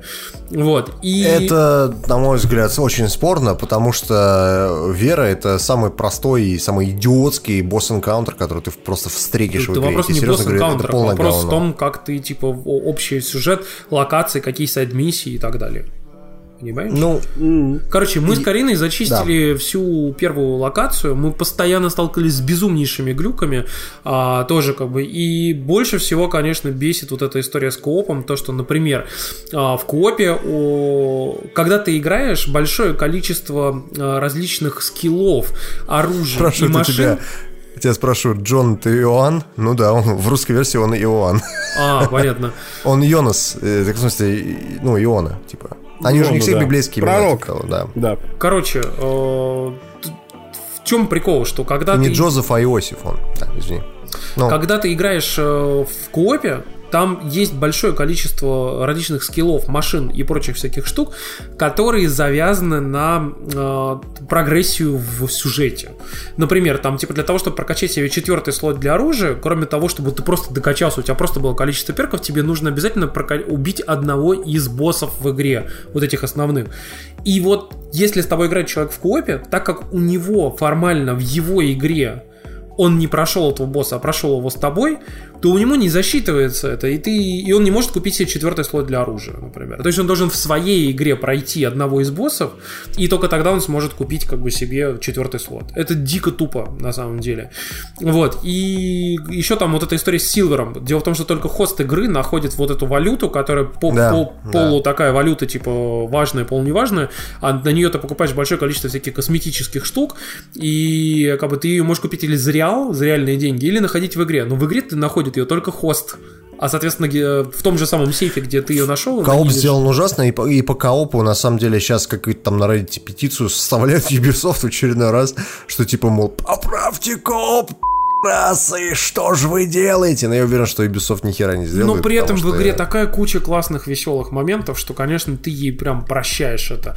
И плюс вот эта атмосфера, и плюс э, идея там со всеми этими культистами, плюс оружие, плюс сражение с животными. Блин, ну это, это забавно. Прям в нее Знаешь- приятно знаешь, играть. У меня, говорю, двойственное впечатление, то, что у меня куча народу, которые писали, что типа, а я играл последний раз в Far Cry, это был третий Far Cry. То есть вот в сам- сам- самый последний. В четвертый типа бросил, в Primal вообще не играл, а пятый, наверное, будет первый Far Cry, который я допройду до конца. Так вот у меня полностью противоположная точка зрения, потому что я прошел третий, прошел четвертый, с удовольствием прошел Primal, а пятый это будет, наверное, первый Far Cry, который я не пройду. Ну, не так знаю, что ну мнения да. у нас немного разделились. Я все-таки дела. бы допрошел бы. Вот. Мне хочется прям это сделать. Вот. Но Слушайте, ну пока, да, пока вы там не начали про Far Cry совсем, мы не превратили в наш подкаст типичное Юби говно. А, Смотрите, а, есть такой чудесный сериал а, «Террор» по книге, которую мы очень много обсуждали в подкасте. Очень классной книги Симмонса, который написал до этого Гиперион. А, И вы знаете, по сериалу у нас с Димой была куча скепсиса, потому что книга своеобразная, и как бы переложить ее в сериал очень тяжело. Но пока, пока вот две серии, Пока две серии вышло, да. да. Слушайте, мне дико понравилось. Прям вот вообще, я именно так себе книгу и представлял. А, атмосфера, саспенс, а, как снято банально, то есть снято очень хорошо и дорого. А, Если они не затянут в типично американском духе, а давайте мы историю на одну книжку растянем на 20 сезонов, как это очень любят делать в США, выйдет очень годно, потому что пока вот в терроре кликает абсолютно все, что кликало в книжке. Хотя сериал снят немножко иначе, естественно, какие-то сцены изменены, понятно, есть отличия от книги. Характеры героев очень довольно здорово. сильно поменяли, кстати. Да, да, да, но пока все очень здорово. Вот э, как бы при всем при этом э, я должен сказать, что это еще и если они, естественно, нигде не облажаются, будет такой образцовый телехоррор, потому что у нас на самом деле на телевидении достаточно много ужастиков скримеров, достаточно много гура ужастиков, про которые вот Тимур любит рассказывать на Netflix, он там посмотрел. Но вот таких психологических триллеров с мистикой ведь на самом деле на телевидении очень немного. Ну, я бы не сказал, что это прям психологический триллер. Я скорее сказал, что это саспенс. Это по- как по Хичкоку. То есть у тебя идет нагнетание, нагнетание, нагнетание, нагнетание, а потом раз! То есть вот так это делается. И пока что две серии идет нагнетание. А, Если вы не понимаете, о чем идет речь, про что вообще э, сериал «Террор»? Это э, арктическая экспедиция в 1800 каком-то году. а, британская а, отправилась на двух кораблях э, на- находить проход там через Арктику. Ну, в итоге, спустя не- несколько месяцев, когда они там доплыли до этой Арктики, они застревают во льдах. И, короче говоря, с ними там происходят всякие события. Там добавлена мистика, э, добавлены некие, скажем так, непонятные события э, с точки зрения реализма, но при этом сама книга основана на вполне реальной экспедиции, которая действительно пропала э, в 1800 году, и нашли дневники этой экспедиции. Вот на основе этих дневников, на основе всего этого э, была написана книга э, Симмонсом, которая так называлась «Террор», это название корабля «Террор». Вот. И, собственно говоря, сериал от AMC. А чем AMC у нас снимала? Breaking Bad. Breaking Bad. Breaking Bad. Вот. Так что снято там все клево, актер играет замечательно, а обстановка вот эта вот, обстановка именно Арктика, лед, цинга. Да, да, Мы да, все умрем, о боже мой, что делать? Слушайте, а я Вот. книгу не читал, но мне тоже очень понравились первые две серии, и могу сказать, что они мне большей частью напомнили старые книги, которые я помню, мне читал про Арктику и про покорение Арктики, мать, в детстве, когда мне было там типа лет 7-8, и там тоже было все примерно то же самое, вот эта цинга, там все замерзают, Вспоминаю, блин, мне реально в 7 лет читали такие книжки. Ну да. А потом я вспомнил, что, что- Чтобы тебя не поперло на в Арктику. Ну да, как бы, но, блин, на самом деле, вот э, там вот эта атмосфера на посто- постепенно накаливающаяся вот этого пи***ца, когда, знаешь, там с одной стороны, вот там, э, типа, ну да, вот чуваки ушли в небольшую экспедицию, да, там, конечно, тяжеловато, может медведь там лодку перевернуть, да, да, блин, морозновато, да, тяжело тащить, да, ну да, такое. А. Вот на кораблик возвращаешься, ну да, та- там нормально, все тепло, угля еще много, да, еда есть, все хорошо, да, вот, а сральник чуть-чуть задувает, да, надо его смолой заделать, да, давайте заделаем, да, так все, да, все комфортно, чаечек пьем из красивых стаканчиков, да. И я представляю, что через дней через 10 там будет просто от все расхуенное, и все такие просто жрут друг друга там или еще что-нибудь в этом Да, классика, классика. Вот, да. и как бы я просто жду, когда вот этот вот ад там начнется постепенно. как бы, я прям Ну, понимаю. до него не скоро. В смысле, если они начнут растягивать этот сериал, я уверен, что они его будут растягивать, потому что, ну, есть у меня такие предположения, скажем так, вот, что самый основной плод-твист мы увидим только в конце сезона, ну, то есть мне так кажется. А, если они будут растягивать, будет не очень хорошо. Но с другой стороны, ну блин, ну там сложно, мне кажется, э, придумать что-то классное, если не экранизировать книгу дословно. То, то есть сложно придумать, потому что вокруг только Арктика, и что ты будешь показывать сугробы и снег. все-таки Симмонс очень талантливый писатель, чего не отнять. Да, да, Ну, в общем, жда- дальше ждем, что там будет. Я, на самом деле, вот э, прям меня захукануло, я хочу прям все-таки посмотреть. Вот. И Макс тут добавил какие-то непонятные игры. У меня две маленькие игры, на самом деле, которые я бы очень хотел осветить. Короче, я заценил э, небольшую RTS -ку в духе такого э, комбинации третьего Warcraft а и Settlers ов. Она называется Northgard. Она вышла из раннего доступа наконец-то в релиз. Э, И очень коротко, это игра про викингов. Цель переж- пережить зиму и забить дубинками соседей. Э, Игра очень веселая. Она сделана в духе таких нордических мифов, но с мультяшной графикой. А, Поэтому, если вам хотелось поиграть в какую-то такую РТС а-ля Warcraft, э, и при всем при этом качественную, хорошую, удачно сбалансированную, с хорошими механиками, я очень советую обратить внимание на Нордгард. Она, кстати, отлично играется в коопе. Мы с женой время от времени в нее играем. А вторая игра, которую я бы очень хотел упомянуть, потому что нам сами разработчики прислали ключик, на нее, и я неожиданно в нее залип позавчера. Она называется Fusion Alloy. а, Феодальная, феодальный такой металл, скажем, феодальный сплав. Это стимпанковая метроидвания а, про таких механических роботов-рыцарей. Она находится в очень ранней стадии. Это совсем такой инди-инди, но неожиданно она очень классно нарисована, она очень классно сделана. Это такая а, по визуальному стилю смесь Valiant Hearts и Машинариума. То есть вы буквально бегаете за этого робота из машинариума, но нарисовано это как будто Valiant Hearts.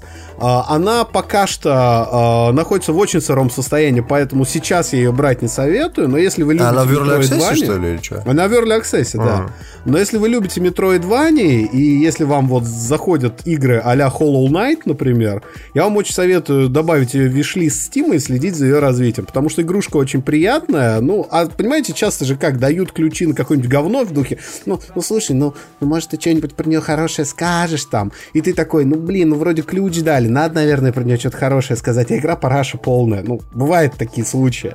Ага. Здесь не так, то есть ключик я брал из серии, ну, блин, пощупаем, посмотрим, что, а в итоге я в ней провел, наверное, весь позавчерашний вечер и с большим удовольствием в нее играл. Поэтому очень советую Fury Alloy. Ну, вообще, кстати... Сверчки, сверчки. Да, да, да. Но она, по-моему, только на ПК, кстати, есть. Что... Она пока на ПК, но разработчики планируют ее портировать, по крайней мере, точно на Switch. И на свече она будет вообще идеально играться. Поэтому я и говорю, не спешите, но в вишлист добавьте, серьезно. Да, ну, в общем-то, мы двигаемся к следующей э, нашей замечательной постоянной рубрике по интересных статей с ДТФ за прошлую неделю. И начнем мы, конечно же, с джинсы, прям джинса джинса. Самопиар, самопиар. Да, самопиар, потому опять... что мы сейчас расскажем вам про статью, которую написал Максим Максим, что да? ты там за Да, я... Какое говно ты там опять написал? Давай. На самом деле меня неожиданно вечером дернул Вадим э, с просьбой написать, рассказать вообще людям понятным русским языком, что такое трассировка лучей, о которой очень много говорят, и как она приходила в игры. Это такой обзорный материал, он не вдается в подробности, но пытается достаточно понятным языком рассказать, чем хороша трассировка и самое главное, чем она плохая, почему пока губу раскатывать не стоит. Поэтому, если вы слышите этот маркетинговый buzzword, типа вот трассировка лучей в реальном времени, сейчас вам графон-то покажет. Да, никто даже не знает, что это за трассировка лучей, все знают слово ray tracing. Да, ray tracing. А, и что это за ray tracing такой? Очень советую почитать мой материал, потому что помимо того, что эта технология достаточно старая в pre-render графике, несмотря на утверждение Microsoft и Nvidia, она вообще уже существует в играх, в том числе в консольных. То есть ее уже использовали. И если вам вот, собственно, интересно на понимание, как работают игры, очень советую ее почитать. Да. Это я, я от себя скажу, что это первая статья Максима, которую я дочитал до конца. Признание. Признание, да. Coming out. И она хорошо написана, я, я, я не спорю. Вторая хорошая статья на DTF это Silent Hill, э, лучшая экранизация э, видеоигры.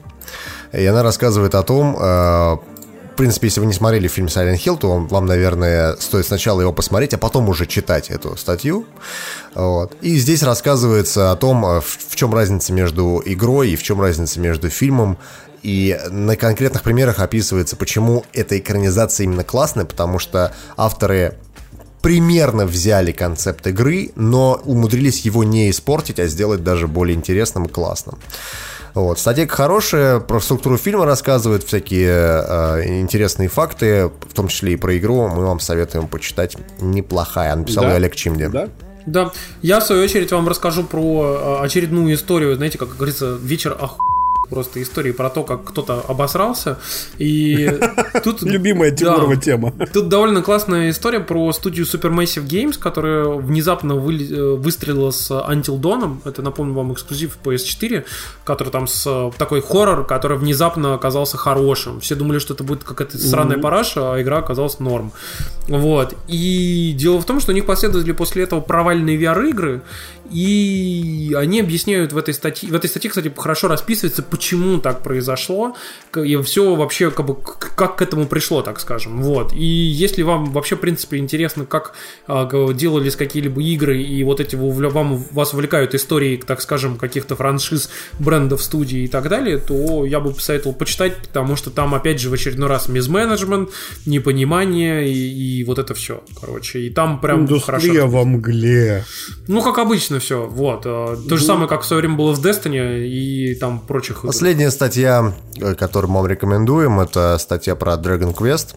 Дело в том, что есть такой миф о том, что когда в Японии выходит Dragon Quest, то школьники не идут в школу, а, а люди не идут на работу, потому что идут покупают себе Dragon Quest и играют в этот Dragon Quest. Откуда такая популярность, откуда все это, действительно ли это так или нет, есть ли такой закон в Японии, как а, закон Dragon Quest, то есть игру выпускаем не в четверг, не в пятницу, а в субботу, когда выходной. Вот, почему это было сделано и, и в чем феномен популярности игры Dragon Quest конкретно в Японии, и почему в, на Западе популярно больше Final Fantasy из JRPG. Об этом всем рассказывает статья, мы советуем ее почитать, она хорошо написана и довольно интересная. Такие дела. Да. Ну и на самом деле мы в очередной раз хотели поблагодарить э, замечательных наших патронов, которые нам заносят денег. Единственное, что мы немножко объясним смену политики в этом плане, потому что мы, к сожалению, столкнулись с не очень добросовестными, не очень добросовестными патронами. Да, и мы решили теперь э, сделать следующим образом. Соответственно, мы будем называть только тех патронов, которые, ну, не только запледжили, но и, соответственно, ну, как говорится, реально занесли деньги, потому что у нас тут появился человек, который взял, например, и свой пледж в последний момент, когда ему должны были снять деньги, как раз-таки его поменял. Вот. И это немножко, конечно, грустно. Вот, а так, на самом деле, мы хотели поблагодарить, опять же, наших там старых товарищей. Это Виктор Тен, а, Сергей Селезнев, а, Григорий Яфа, Александр Колов, а, Сергей Клименко, которые сколько можно заносить. Вот, и Андрей Балахтар, Рома Чост, Александр Павлов, Лиза Куркунава, э, Андрей Пазников, э, Анастасия Романова, Даниил Чемеркин, и Антон Жмуров и Андрей Антонов, которые, опять же, сходите в музей Apple. Это такая ненавязчивая реклама. Да, абсолютно. Нативочка. Не, ну а что, он реально хороший, на самом деле, музей. Вот он, кстати... И уникальный, кстати, во многом. Там таких музеев всего несколько в мире есть, и в его музее даже два раза, когда приезжал в Россию, был Стив Возник. Слушайте, а я бы да. хотел вам зачитать из Фейсбука, есть такой Николай Данилов, это который норвежский лесной, если помните такого чувака. Mm-hmm. Он написал, что в Фейсбуке, что нужно уже давно разработать концепцию тупого дома вместо умного дома. Приходишь домой, лампочка на кухне присоединилась к акции «Час земли» и не включается. Радиоприемник перенастроился на радио Радонеж и грязно ругается на любые попытки сменить станцию, угрожая карой небесной, гиеной огненной. Тостер записывает телевизор на семинар по майнингу криптовалюты. Чайник строчит жалобы в Санэпидемнадзор на микроволновку, обвиняя ее в том, что она его по ночам облучает. А микроволновка по ночам действительно облучает, потому что ну, он уже заебал уже. Холодильник закатывает истерику, отказывается заказывать по интернету творожные сырки, потому что, ну, это же сплошная химия. Аудиоколонка скачивает из сети кроссворды, разгадывает их вслух, а в промежутках объясняет, почему голосовать надо было за Грудинина. Стиральная машина просит ей помочь подписать петицию, которую только что она разместила на Change.org, и осталось собрать только 48 голосов. Бутильник сходит с ума и лайкает все фотки, которые веб-камера выкладывает в Инстаграме, и когда ты такой в ужасе хлопаешь дверью, сбегаешь из этого ада, скатываешь по лестнице вниз, прыгая через три ступеньки, потому что лифт на тебя все время сердится и орет на подъезд, что третьего на первый можно было бы и ногами спуститься, то на мобильный тебе приходит уведомление от шапки, что ты ее опять забыл, на улице холодно, и ты себе отморозишь уши, облысеешь, и зря ты ее не слушаешься. Она же желает тебе только добра. Она устала повторять одно и то же. Ну что ж ты? В общем, такой вот пост от норвежского лесного. Мне понравился. Да. На этой замечательной да. ноте я предлагаю закончить. Спасибо вам, что смотрели, спасибо вам, что слушали, спасибо вам, что донатили, и спасибо, что поддерживаете нас на Патреоне везде. Подписывайтесь везде. Подписывайтесь на YouTube, на Twitch. На самом деле, если да. вам реально интересно смотреть нас в онлайне, когда э, без вырезанных всяких тупых шуток Максима, Тимура и Димы, вот, то, э, в общем-то, вы можете реально подписываться на нас на Твиче, э, на YouTube. Причем сегодня я заметил, что в определенный момент, что нас реально на YouTube стало смотреть почти столько же людей, сколько на Твиче. Видимо, или у всех очень плохой интернет, или им удобнее там смотреть. И в ВК. Мы теперь транслируем еще и туда, и, собственно, нас там тоже смотрит довольно большое количество людей. Вот, так что, если хотите, Подписывайтесь, приходите и смотрите нас там. Да, да. Заносите да. денег! вот. Давайте до следующего раза. Всем пока-пока. Все, счастливо, ребят.